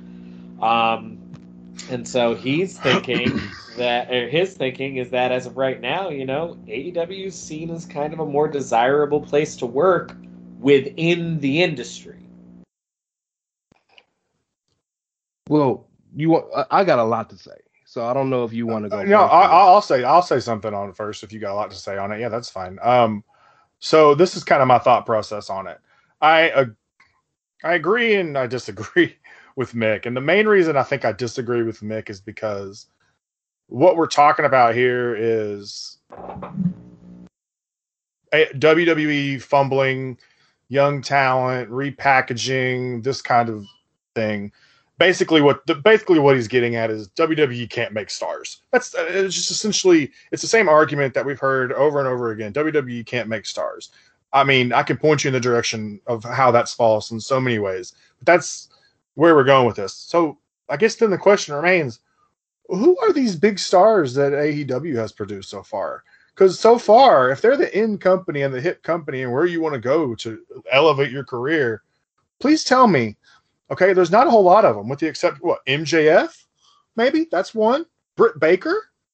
I mean, a lot of these stars, people, they're not star stars, yeah. Right, but you know what I mean, though. Like, if just yeah. creating whatever, you know, in that spectrum of whatever whoever considers what to be a star. But the way I'm looking at it is most of the guys at the top of their roster that are the main characters on their show are guys that are already established, were established elsewhere, and now are here, with few exceptions. I mean, the main event of All Out was Kenny Omega and Christian Cage, okay? And then who was involved in that? The Young Bucks. Uh, we had debuts of Bryan Danielson, Adam Cole, the fucking Good Brothers. These are all people we know. Not a single one of these people were made by AEW. So what are we talking about here?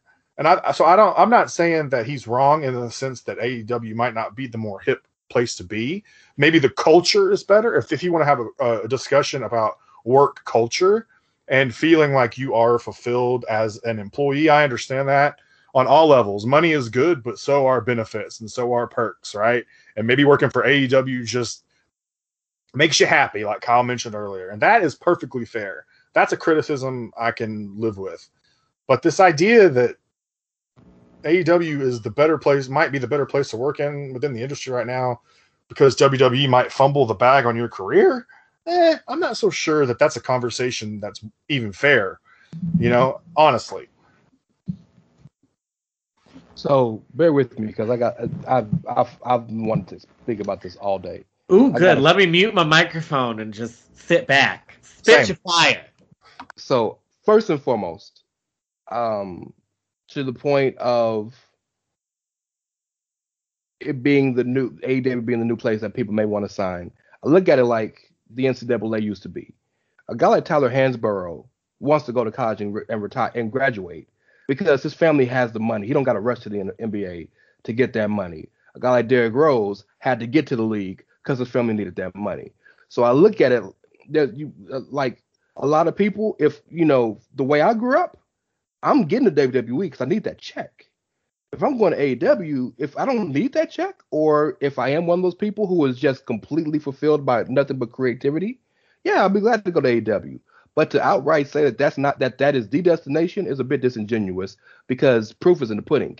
It's not. You may see some big names go, but they just signed 12 people from one tryout that they had SummerSlam weekend. So that's number one. Number two, Mick Foley in this video was disingenuous to begin with because if you really cared that much, you wouldn't have made a video about it. You'd have called Hunter, Stephanie, Kevin Dunn, or Vince and talked to about them face to face. The fact that you made this video and put it on the internet was because you knew it was going to get a shitstorm from the AEW fans and the fans who were going to see it and make it issue. Otherwise, you wouldn't have named it WWE. You have a problem. Thirdly, there is a problem in WWE. They, there is some type of disconnect, and they're trying to fix it because the issue isn't that WWE misuses the talent. The issue is the talent isn't built to be working on the main roster. That's something that we've talked about ad nauseum with the disconnect between NXT and the WWE. And absolutely, people want Vince to treat everybody on NXT the exact same way that they were on NXT on the main roster and get the same results. But then when they do that, the crowd literally does nothing because they don't know who you are. The most engagement Karrion Kross has got since he got called up was when he got that dumbass look. Because that's the first time main roster people, fans, can say, oh, well, that's interesting. Even if it's stupid, it's better than nothing, right? Number four, I thought y'all thought NXT was dead. Y'all act like NXT sucked, right? NXT dead and died a horrible death, and the AEW killed it and moved them off their. And now you want them to be now you want them to fix it?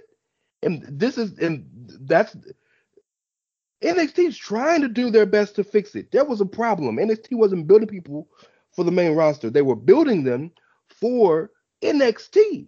So when Bayley comes over, main roster don't know Bayley, so she has to get all the way over, all the way over again. People got to change everything about them to get over. You can't just walk on there. They're different people. You want to talk about ratings? NXT last week got 600,000 viewers. You think these people are knowing who these people are on the main roster? It's Kyle O'Reilly walks on the main roster tomorrow. You think anybody knows who he is? Anybody. And that's no diss, because I love Kyle O'Reilly. Kyle O'Reilly's wrestled on every major show, company, place in this earth. But people don't know who he is. WWE main roster fans, Karl and his kids, they don't know who Kyle O'Reilly is. They don't know why he's doing air guitar to some stupid ass music. They don't get it. We do. So what, what he's saying is disingenuous. There's a point, and there is a real issue about the younger wrestlers and the wrestlers getting called up, not seeming like they're getting over. But you're missing the forest for the trees, homie, because you too big in your you been too big in your in your I'm a fan bag to understand that shit ain't going the way you want to go it. You the same dude that sat here and busted your TV open with the bat because who you wanted to win the damn Royal Rumble didn't win the Royal Rumble. So miss me with anything you ever got to say. I'm sick of Mick Foley. Mick Foley is a sycophant. Mick Foley has lived his life for the pop of the crowds, and he ain't wrestling no more. So you know how he gets it? He gets it by getting the pop of the crowd by starting shitstorms on Twitter because he's not getting what he wants. Ultimately, people, there's a difference as a fan between what you want to happen and what's the right thing to happen. And oftentimes, we don't see how they don't match. What I want to happen was I wanted Bianca and and and, and Becky Lynch to have a 15 minute legendary match. But what was the right thing to happen was I got a story now that takes me possibly to WrestleMania. But no, we can't see the forest for the trees because I got it. I want it now, now, now, now, now. But on the other side of the boat, Hangman Page just walked the fuck out of, of the company to go handle with his kid. But you just gave him a, a 17 month story to get to the title, and you chose to blow it and let him lose the blow off match four weeks before All Out. Don't don't don't, don't criticize it all, homie. If you got an issue, talk about their issues too, because WWE got a ton of problems, a ton of them. Their creative is boo boo, absolute basura. Yes, but don't miss the point. And you missing the point. I'm sick of Mick Foley, dog. Sick of that dude. Is it Christmas yet? Can he go pretend to be a damn Santa Claus again? Sick of that dude. well, Kyle, I love that. By the way, I loved all of that. We, go ahead. Um, while we get a fire extinguisher for Brother Rance's microphone, I got some water. Um, I'm gonna just end it with this, and then we'll take a quick break. Um, I am still of the opinion. So, AEW is the hotter company right now. They are cooking with grease. They're playing with house money. Um, however, they are also only what two, three years old. Yeah. The fact that they're as big as they are is impressive. The fact that they've done as well as they have done is impressive. The fact that they continue to be the hot company is super fucking impressive. Call me in five years. And I don't mean that as a diss. And I don't mean that to shit on them. I mean that when one company is so much bigger than the other company from an asset standpoint, I mean, it's going to take a while for me to understand long term what impact one is having on the other. You know, five years from now, if the TV deals are worth less money and they have to start making some different decisions because the money is telling them that it's time to start making some different decisions, then all right, we'll see where we're at. If in that same time frame AEW becomes a profit yielding company and continues to get larger and larger TV deals and finds a way to work themselves into that HBO Max money if they're smart. Just saying. Um, if they're smart. Um, then like we'll have a totally different conversation. But like right now, it's still way too early to talk about these things as if they are the same because they are not. And it's okay that they're not. The fact of the matter still remains AEW has gotten closer than any company has to being an actual legitimate challenge. And they are the first real viable competitor where like if somebody tells you that they've signed with AEW, you're just like, "Oh yeah, that's a good move for them." All right, yeah, that's the second biggest company in the country. That's a great damn move for them. Like they deserve credit for that. And we will give them all the credit in the world for that. But we'll also keep things in perspective. My vocal cords hurt. Well, I mean, they should. You burned down that microphone like and shit. You didn't even get to shit on CM Punk for going over Darby Allin. We'll be right back, y'all. If you go to prowrestlingtees.com slash the chair shot, you go buy some merchandise. I, yeah, I uh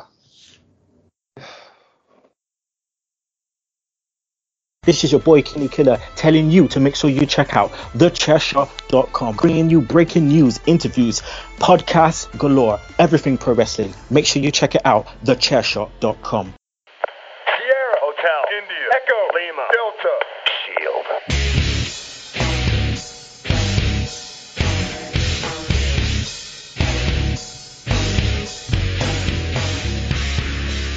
Hey folks, listen up. PC Tony here. Thanks to our new partnership with Angry Lemonade, you can save 10% on physical products and digital commissions using the promo code ChairShot.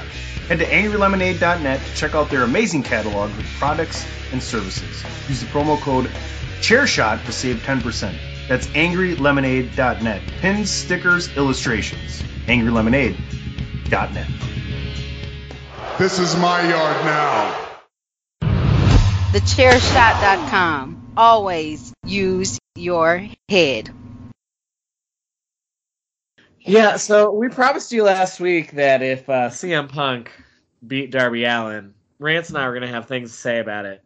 And uh, CM Punk beat Darby Allin, like I said was going to happen. And so we got some things to say about it. Here's the things we've got to say about it Darby Allin was a homegrown star. I fucking hate him. I fucking hate him. But he is so over and gets such massive fucking pops in every arena that they are in. Like, when I was at Dynamite, the only people that got bigger pop than Darby were Hangman and the Elite. Do you did you like Jeff Hardy when you were a kid? When you were younger? Jeff Were you a Hardy, Jeff Hardy still, fan?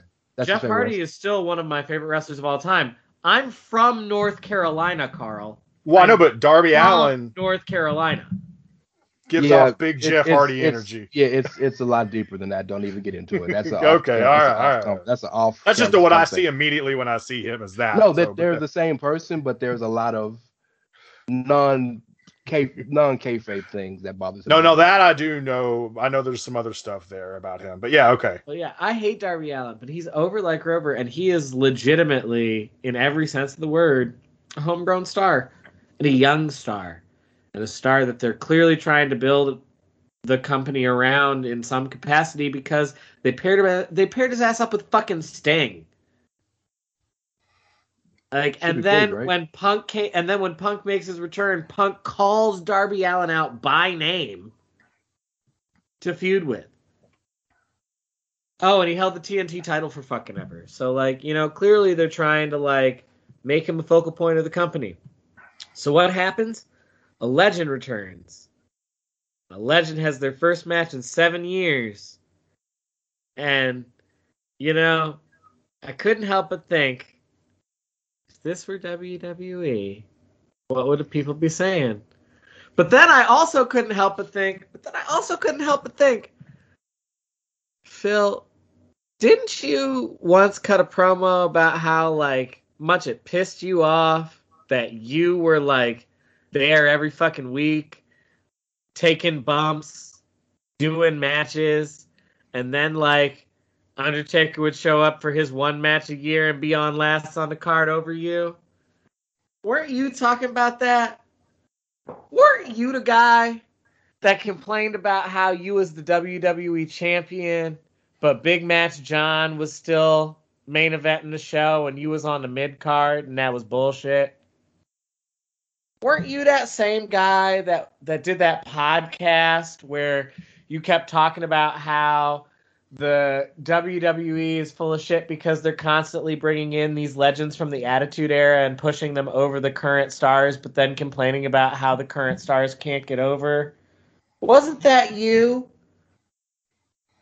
But here we are in 2021, and you've Hmm. made your return to wrestling, and you've called out the homegrown star of the hot new company that you've returned to because you've decided that this shit's fun again. Your exact words. Um, and you put yourself over. Hmm. And, you know, I know what you're all saying. You're saying, but Kyle, let them tell the story. Bitch, sit the fuck down. This is the company that doesn't do that, remember? They end storylines and we move on to the next thing. Just sports. Yeah, this they don't they It's- don't do sports And it, it has to be It's over anyway because they did the they did the handshake. It's got to be over, right? They did the Oh, respect okay. handshake. Hold on. Both of y'all can finish. I got some more fire. I hate the whole well, I beat his ass, but I shook his hand, so now he's more over than he was before. No, he's not. He lost. He's not more over because he shook his hand. It means he's stupid. Because when Sting lost to Triple H and they shook hands, well, he was an idiot because you hit him in the head with a bat. Well, what? That man put him put his head to his knee twice, and now they homies? No, miss me with that. He's not more over. I'ma shut up. Sorry. Continue. Uh, I was just gonna say, I mean, because I think you guys know my feelings about CM Punk over the years. I liked CM Punk in WWE as a wrestler, as an entertainer. I think he's damn good on the mic. I disagree with people who have said in the past that he's overrated. I don't think he Oh, is. no. There, but there are people that will say oh, he's not as great as he thinks he is, and I kind of disagree. He's not as great as he thinks he is. Right. Well, you know, yeah, okay, Yeah, that's I was gonna say that the phrasing there is Right, very right, right, right. important. So the way I kind of look at this with CM Punk is literally just not surprised at all. Why should I be? Because this is exactly what the other company does too. And that's and so basically all it tells me is that wrestling is the most it's it's carny bullshit. That's all it is. Cheap pops. We just talked about it. Who was it the other? Day? There was someone on there that said, "Hey, you can only get you can only get so many pops, right? What are you going to do when you run out? Like all they care about is popping the crowd. And yes, Darby Allin is over, but he's not as over as CM Punk is still. And so they're going to put over CM Punk because he's CM Punk. It's just, it's just like you why you put over Goldberg or whatever, right? Because he's Oh, Goldberg. You're right, Karl. You're right, but it's just like Rance said, and I'm gonna kick it over to you, Rance. Like, it's the fact that they lie about it. It's not the Oh, fact yeah. that they are sports entertainment. We don't care that they're sports entertainment. Right. Just own it. We Yeah. enjoy both the pro wrestling and the sports entertainment. we are here for both of them. We just really don't appreciate being lied to. The You, you don't want your intelligence insulted, Kyle? The Is that what you're saying? duplicity. you don't want your intelligence insulted. Okay, Oh. I got you. Oh, Brother mm. Rance. Yeah. So here's the thing. If we were to look at this on paper and ignore who these people were, just forget who we know CM Punk to be, forget who we know Darby Allin to be, forget who we know AW to be. If you were to just book it that the babyface who's making their return in their hometown, he should win, right? Yeah, yeah, yeah. Which is why ultimately I get it. But when you add to the to it the context that this young man hasn't wrestled in seven years, he's 22, is he still young? Hasn't wrestled in seven years. The last time we saw him in W when he was wrestling, he got his ass beat. He got choke slammed through a table. Well, the the last last, time- time, we saw him fight, he got his, He got his ass beat. ass beat. two times, right? so walks into this company and is facing a guy who has not lost to anybody by and large for like a year, right? Yeah.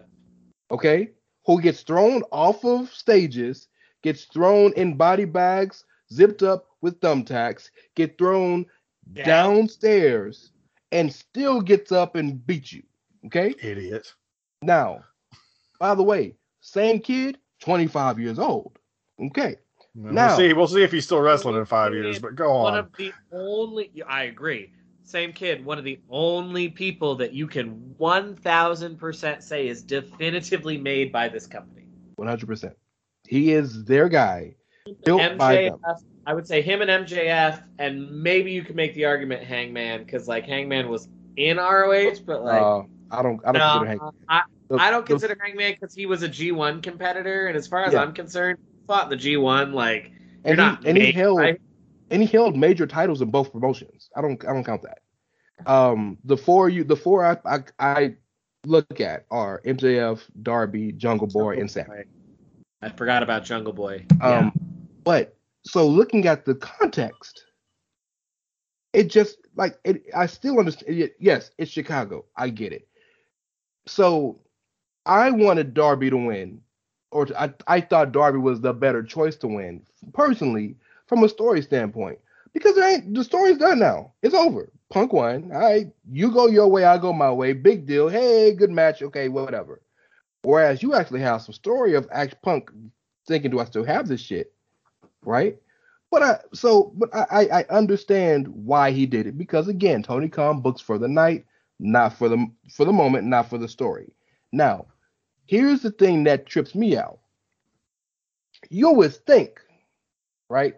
You would think if we know this is a one-off, I'm a win GTS, shake his hand, give him the quote unquote rub, which is bullshit. They could at least have a 15 minute classic, right? Seven and a half minutes, big dog. And the first couple minutes was sloppy. Well, he hadn't wrestled forever, right? But remember, he hit the GTS in three minutes, but Darby fell out the ring. Mm-hmm. Darby had a couple of moments, But there was never any moment in this match that kayfabe or not, you thought, yeah, Darby got a chance. Didn't happen. Punk had the greatest counter to the coffin drop ever. He just sat up like the Undertaker and laughed. It was fantastic, hilarious. There was never any chance this kid had at winning. None. Zero. I would say this Zero. about wrestling somebody like Darby, and I say the same thing about Finn and Jeff Hardy. Any of them people that paint themselves the fuck up, I would hate wrestling somebody that painted themselves the fuck up Oh, yeah. like that, because Yeah. then I look like a fucking smeared ass mess at Yep. the end. Punk's back was literally black in like three, four minutes in. But so, so long story short, the goal should always be to make money, number one. And they made their money. So cool. Good on them. Second goal should always be to get people over to a point where the story can continue and everybody's better. That's the point, right? Right? Is Darby Allin more over today for have lose it for have lost to CM Punk? Be be honest with me.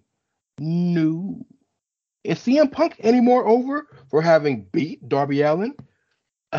no. Now flip that. Would CM Punk be more over or more interesting had he lost to Darby Allin? Intrinsically.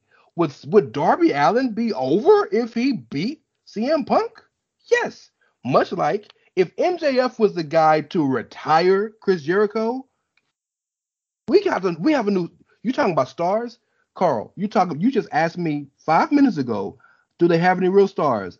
My answer should have been to you, yes. Maxwell MJF is a star Freeman. because he retired Chris Jericho. But no, back to back to the status quo. The old guys keep winning. You realize that three matches back to back to back, CM Punk beat a guy 40 plus 20 and under 20 or under 30. Chris Jericho beat a guy for over 40 plus under under 30, and uh Big Show beat a guy 40 plus. I think I think uh QT Marshall like 31 or whatever. But but but we're putting over the young guys though, right? Like Well, what what got me with the Jericho one though, what really got me with the Jericho one, and I'm asking this sincerely, Rance. What was the point of that feud? I don't know anymore. Uh, what was the literal fucking point? It was an almost unending feud in a company that swears up and down they don't do that and unending in like really upsetting ways because like they kept using matches that are feud enders and then That's just facts. kept it going like they did a fucking war games they did a war games match as a transitionary pivot They did a stadium stampede for the first match. The first match was a stadium stampede. The first match. The Yeah. pivot of the storyline was War Games to Yep. pivot it from faction war to just the two of them. And then, and then, who even knows if MJF's stable is still a stable? Because who the fuck knows what's going on with FTR? So now I think And I what feel I think bad. I feel genuinely bad in that regard. Like, I Sure. like the picture is really gnarly. I really hope Cash Wheeler gets well soon. Like, I hope Well, he- that You know he wrestled last week, so did. he's good enough to wrestle. I mean, there's cleared enough to wrestle, and then there's like, That's a good point. And A we know AW clear anybody. Hi, Matt well, Hardy. and and the specific thing that he said that like really worried me, both from uh thought from a standpoint of okay, you're a wrestler, and from a standpoint of holy shit, quality of human life, um, is the nerves misfiring. Oh yeah, he, he has no grip strength. Yeah. And it's just like, okay, what happens when you're like lifting someone for a suplex or you've got someone in the air and that nerve misfires? Or when you're trying to catch yourself and it misfires. But even beyond that, just from a general quality of life standpoint, homie, you live in Asheville, North Carolina. You live in the fucking mountains. And you, you know what? We haven't talked enough about this because I don't accidents happen and there are things even and even even the insurance covers people for covers people for things that are called acts of God, right? Things just happen. So nobody deserves no personal person deserves credit. But it's interesting to me that that's that's never happened anywhere else. I'm really curious. Like, I'm just really curious what was going on with the way the ring was set up. That's what I'm saying, that saying. particular corner that that happened because like, and it is a freak accident. Absolutely, it's a total freak thing. But it's just like, what happened? Was somebody rushing something? Was it's got to be because the, the thing was turned up instead of turned down, in which like I like i'm gonna put a ring together, but I know that. But so I'm it's just- like, But it also want- reminds you, but that also reminds you why, in a lot of cases, they have padding to cover that entire section.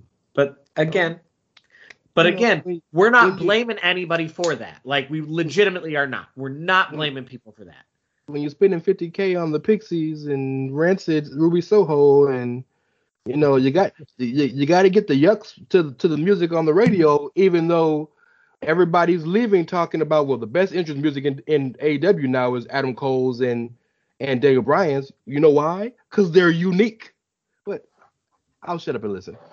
Um, I just wanted to say, like, this, this is really it. Like, Rance, you, the point that you made about them booking for the night is the exact, is one of the biggest issues I already know that I will have trying to get invested because that is a problem, in my opinion.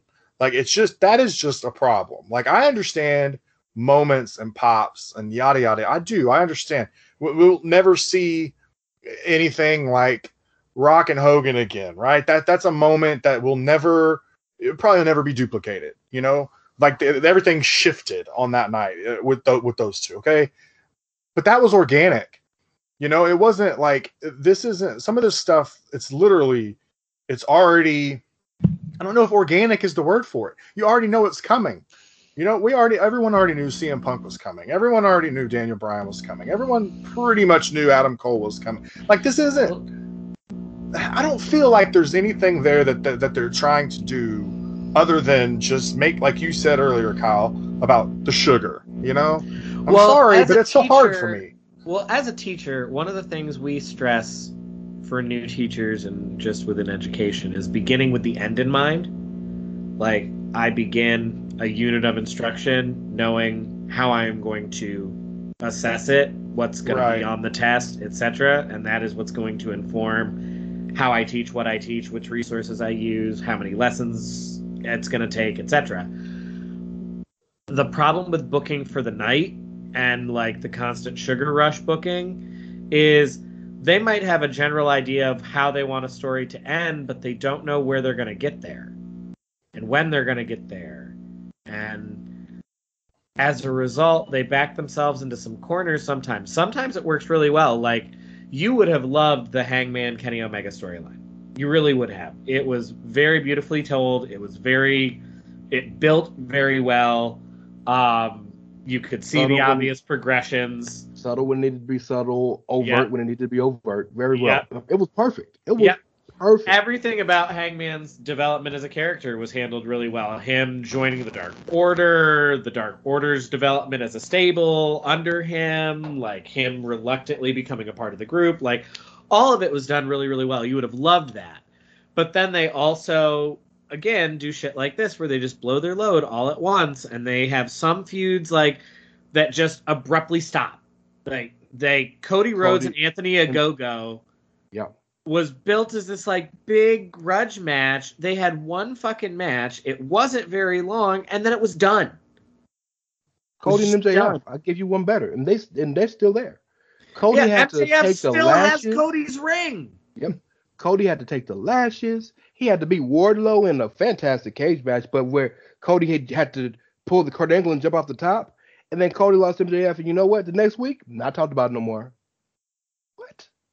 But and then meanwhile, but then meanwhile, we have this MJF Jericho feud that went on for months and months and months and months and months, and MJF beat Jericho and beat Jericho and beat Jericho over and over and over again. And now in the like final like let's do this, let's be done with it. Oh no, now Jericho wins. And so now we've still got to have Jericho on the card taking up the- space. The biggest issue with that is that they had the out. They had the out in the match. MJF hit him with the Judas effect, and he pinned Jericho, but Jericho's foot was on the rope. But Aubrey counted to three. Your dusty finish. He could have, you could have, the referee, it, it could have been final. MJF could have got all the heat. The world could have known Jericho didn't lose, but he had to go because the refs, refs ruling is final, and Jericho could have came back eventually and said, "Look, Tony, I deserve one more match." And he could have got his match back then after MJF was the biggest dude in the company. But nope, MJF's probably gonna go feud with this guy or that guy. They'll fade him to Punk next, and let Punk let him go to sleep. You when when he's supposed to hit him in the head, but it's gonna hit him in the chest because Punk ain't never hit a good GTS. It's just ridiculous to me. And look, I'm saying all this, and I loved All Out. All Out was fantastic. All Out was an A plus pay per view because it was perfect in the night. But it's not Sunday no more. Well, and well, and again, the bigger issue is, you know, if you look at the best storyline storylines, a lot of them aren't like the best storyline they got going right now is Moxley, and that's not their storyline. It's New Japan's. By the way, someone clearly asked Moxley, "Who do you want to feud with?" and he said Japan. All Yeah. of it. hmm Oh, the door's open. Give me all them motherfuckers. Everybody.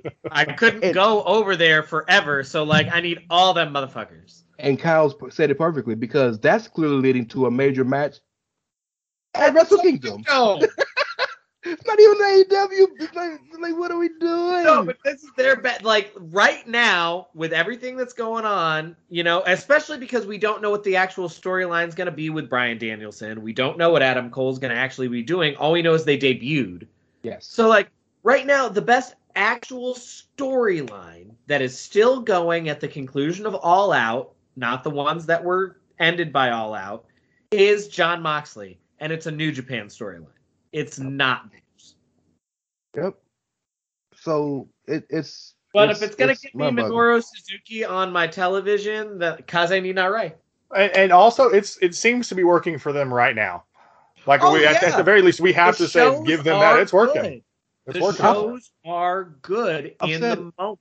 I've said ad nauseum. All Out is Yeah. one of the best pay per views I've seen all year, if not the best pay per view I've seen all year. But again, we have to get over this. Well, something was great, so that means everything was great. No, it was great that night. Let's move on to the next thing. Well, Dynamite be good. And Dynamite great be doesn't good in mean perfect is Yeah, the other part. Great doesn't mean important. perfect. It was really fun. It was a good show. I enjoyed it.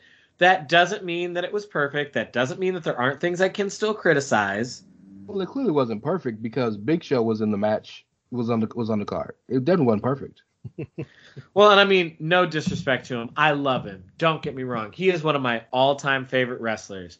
Christian Cage is your main eventer right now, bruh, bruh, for your um, world title. I mean, and uh, this shade goes to Im- and this shade goes to Impact too. He's your world champion. I was just about to say, isn't he their world champ over at Impact? Like, oh, I'm so uh, surprised that he got that he got And I mean- dusted in about and- five and minutes by again- Kenny Omega. And again, I love Christian. I love Christian. He's one of my all-time favorite wrestlers. And the finish to that match was great. The one-winged angel from the top turnbuckle, that was beautiful. But like Christian Cage was in your main event in 2021 for the world Uh, title. I mean, uh, hey, Jade Cargill almost had a, a wardrobe malfunction though. So hey, for the tax mass, I mean, you know, as Red Velvet would say, stir it up. Stir it up. can you give me the tax mass dance one more time? Coral, can you give me the tax mass dance one more time? oh, There's one more thing we got tonight, right? You, you do you want to talk about Kevin Owens? I mean, so like we could talk about it. Rumor has it that Kevin Owens' deal is going to be expiring um, within the next couple of months, and uh, he will, you know, need to renew that potentially. Um, and you know, people are speculating because he had made some kind of cryptic tweet with the coordinates to Mount Rushmore, and that was his old little stable with Adam Cole and the Young Bucks, and so people are wanting to speculate that maybe he's going to go to AEW as well. And I mean, I'll give you my thoughts, and then I want to hear what y'all think. My thought is, if he wants to go, he has literally done everything. He has been the Universal Champion. He has had WrestleMania moments. He has, you know, you name it, he's done it. So, like, if he wanted to go and do something else, I could see that. Could absolutely see that. Um, I could also see him being happy where the money is right now. Yeah, I mean he is a he's a family man, and so uh, those decisions that when you are a family man, you have to make very calc- more calculated decisions typically. Um, but yeah, I think I think um, I would be. He's another one that if when he, if he, if he were to go to AEW, depending on what it was that he was doing, I could see myself saying, "Okay, I want to tune in," because I know Oh, you guys Kevin know Steen that I'm very high on Kevin Dynamite, Owens and that- always have been. Oh, if Kevin Steen shows up on Dynamite, I'll be hype as fuck. Just because, like, he makes the most of the restrictions that he has to work within within the Yes, he does. WWE. Like Kevin Steen with no restrictions other than like, don't drop any f bombs on television and try not to kill someone. Here you go. I I'm so look. I don't think he should leave once again because this is there. This is an issue of is it creative creative fulfillment or do you anybody leaving WWE to go to AEW because they want to be have a better spot? You stupid. Sorry. Sorry. Any other reason? I can understand that. You you want a lesser uh well, I don't even understand the lesser thing because WWE isn't touring, but if you could if you say you want a easier uh schedule with comparable money, have at it. You want to be creatively fulfilled and you're not there in WWE, have at it. You want to hang with your buddies and, and, and have a good old time, have at it.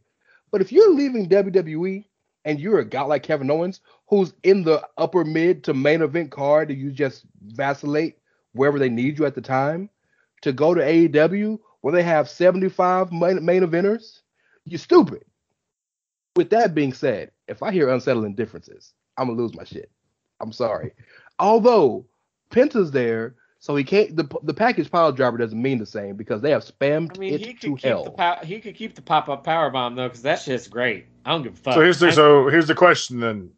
If you had to guess, is he leaving? I mean, so my thought would be legitimately, my thought would be, you know, only if it is a creative fulfillment decision. And I could see him making that because he has done literally everything. His, his would not be a case of, I have things that I haven't accomplished. I'm not being given what I want. I'm not being used how I want. His would literally be a case of, yeah, I've done all this. I've been here for a really long time. I've really enjoyed it. I've had a lot of fun. I want to go do something else now. Bye. So let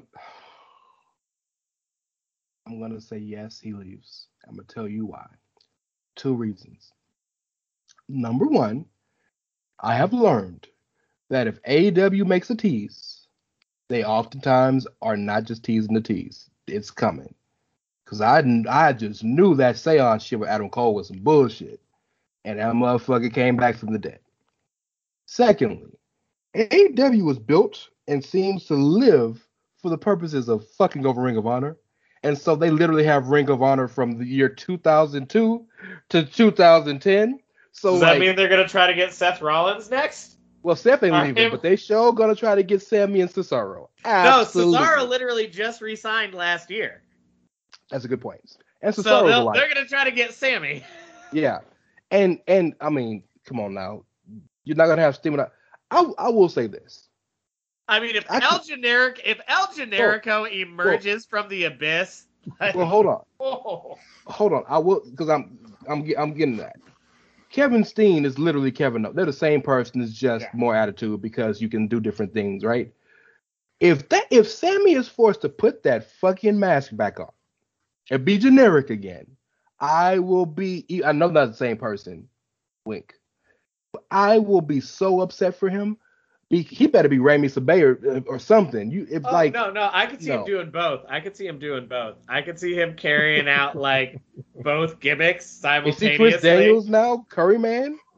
Oh, oh, I you couldn't see him doing that? Like I could absolutely see Sammy like being like you said, being Remy or whatever and also secretly being Generico. And part of the gimmick is, I don't know who Generico is, man. That's bullshit. You're not the same person. What do you mean we use the same moves? I've never, I've never even, I have never even been in the same room as El Generico.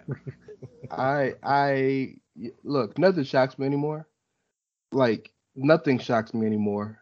So I I, I honestly do think unless they announce it at this point, and mind you, this is a different story than Adam Cole.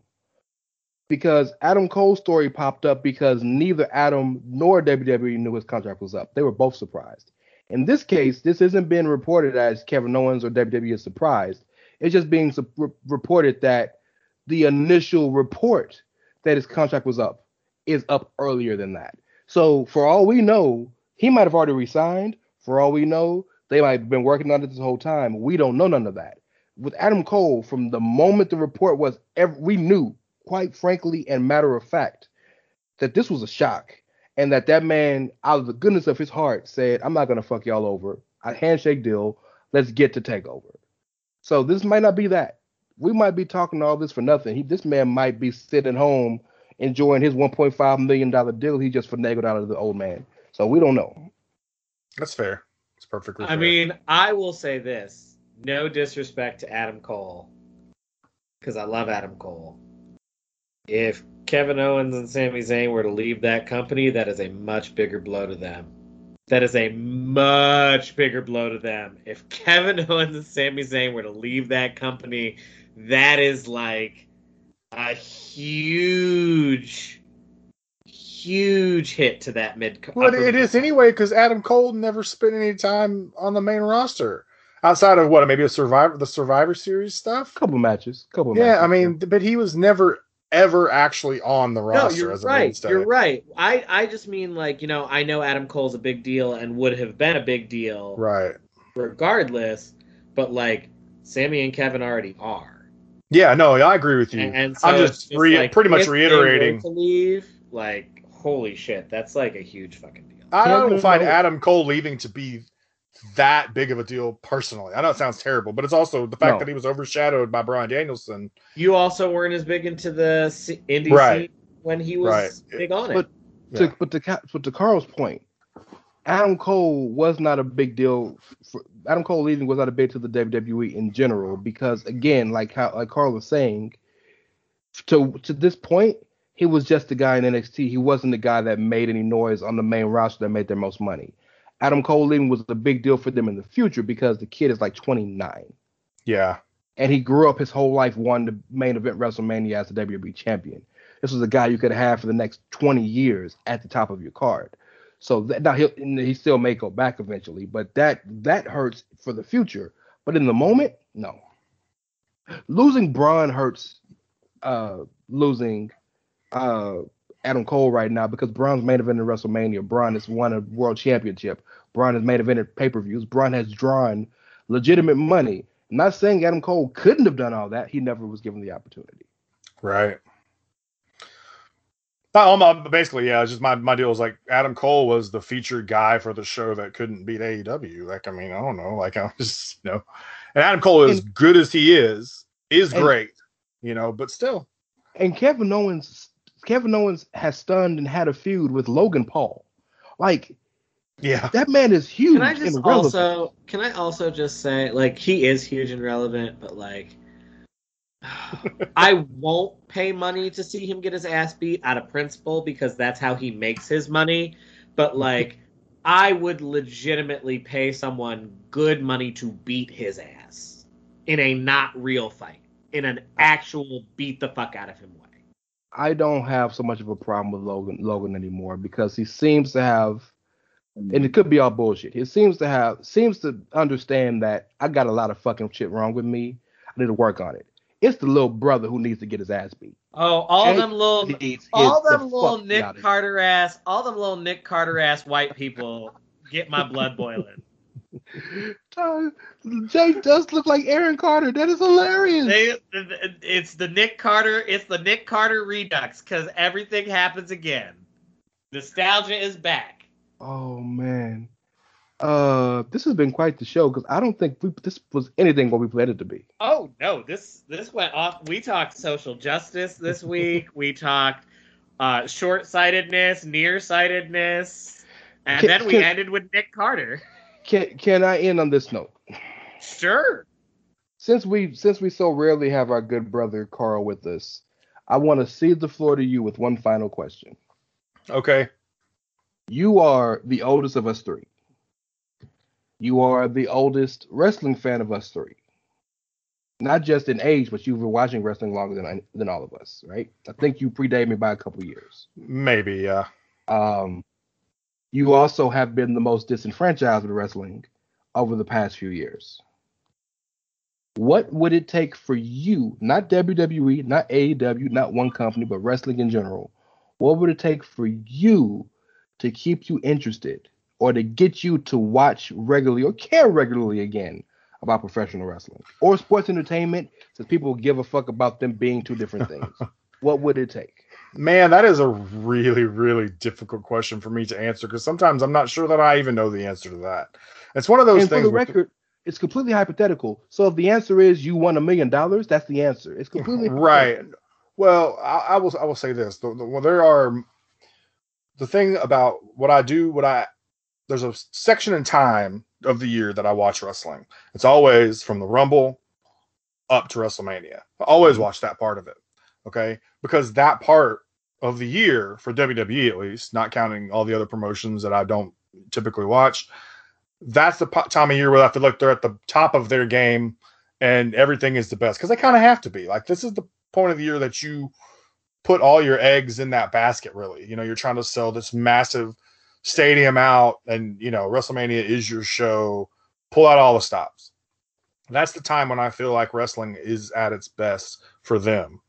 I don't typically feel like now that they do enough to make me care about the other nine months out of the year, the other eight or nine months out of the year. Like, and part of that is I do have other interests. So it's very easy for me to say, eh, Extreme Rule. Now, I don't think this counts. Yeah, maybe it does. It's, easier for me to say, I'm not going to watch Extreme Rules this, this month because I'm just going to watch whoever's playing on Sunday Night Football because the NFL is more entertaining to me. But it used to not be that way. You know, like it used to be, I would rather watch the pay per view than watch the football game. So whatever, ha- I don't know if it's just how I've changed as a person, or if or if the fact that wrestling doesn't hasn't found a way to tick that box. But it's one of those things for me where you'll know because when I'm actually into it, I'll actually be much more likely to be excited about talking about it. Now I feel like a lot of times when I come on the show, a lot of times I'm having to BS my way through stuff because eh, the stuff that's happening on the shows, very little of it appeals to me. And I understand. I also understand the one thing that I do understand as as a wrestling fan is that it's not all about me. It's not all for me. Like there's so many more demographics and people that should be able to enjoy this, as we've discussed in the past. WWE especially being a variety show of sorts, where there's a little something for everyone. And whereas AEW is kind of geared towards one group. And I understand, I do understand that. But, and I'm not asking for the attitude era back because I don't want any of that crap. But I just think that they're going to have to do.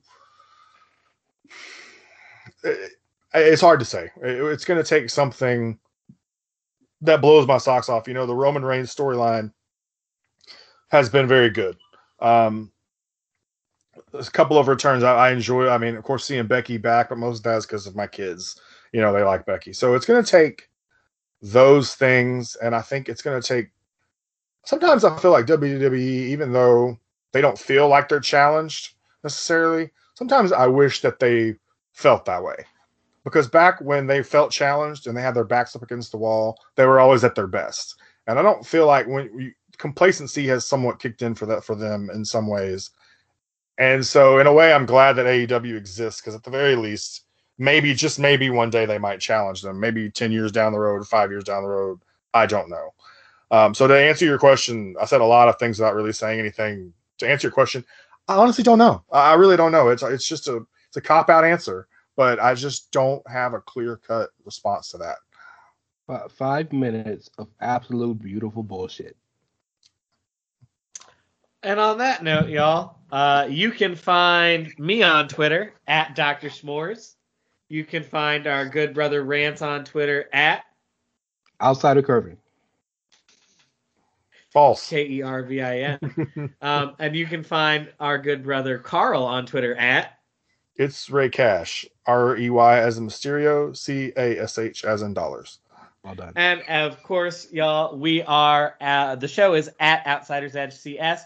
We are part of the Chairshot Radio Network at Chairshot Media, where you always use your head. And remember, y'all, we here at the Outsiders Edge are some increasingly less young gentlemen, gonna do uh, doing everything we can trying to make it out here in this world. And sometimes we're gonna say some things that you might not want to hear, but need to be said, such as CM Punk is a raging hypocrite and doing everything that he said he hated. And other times we're gonna hit you with some fun things like AEW does a lot of really fun stuff, but it's a constant sugar rush, and we need them to slow it the fuck down. Eat your vegetables, kids. But no matter what, y'all, we're just out here chasing our dreams, and you gotta respect that, cause, well, just like Impact doesn't respect their world title, we sure don't give up. Fuck! Fuck Impact and fuck them. Thanks for listening. We'll catch y'all next time. BetMGM has an unreal deal for sports fans in Virginia. Turn $5 into $150 instantly when you place your first wager at BetMGM. Simply download the BetMGM app and sign up using code Champion150. Then, place a $5 wager on any sport. You'll receive $150 in bonus bets, regardless of your wager's outcome. And if you think the fun stops there, the King of Sportsbooks has plenty of surprises in store. Check out daily promotions, same game parlays, live bets, and so much more. Download the app in Virginia today and get $150 in bonus bets instantly from your first wager only at BetMGM.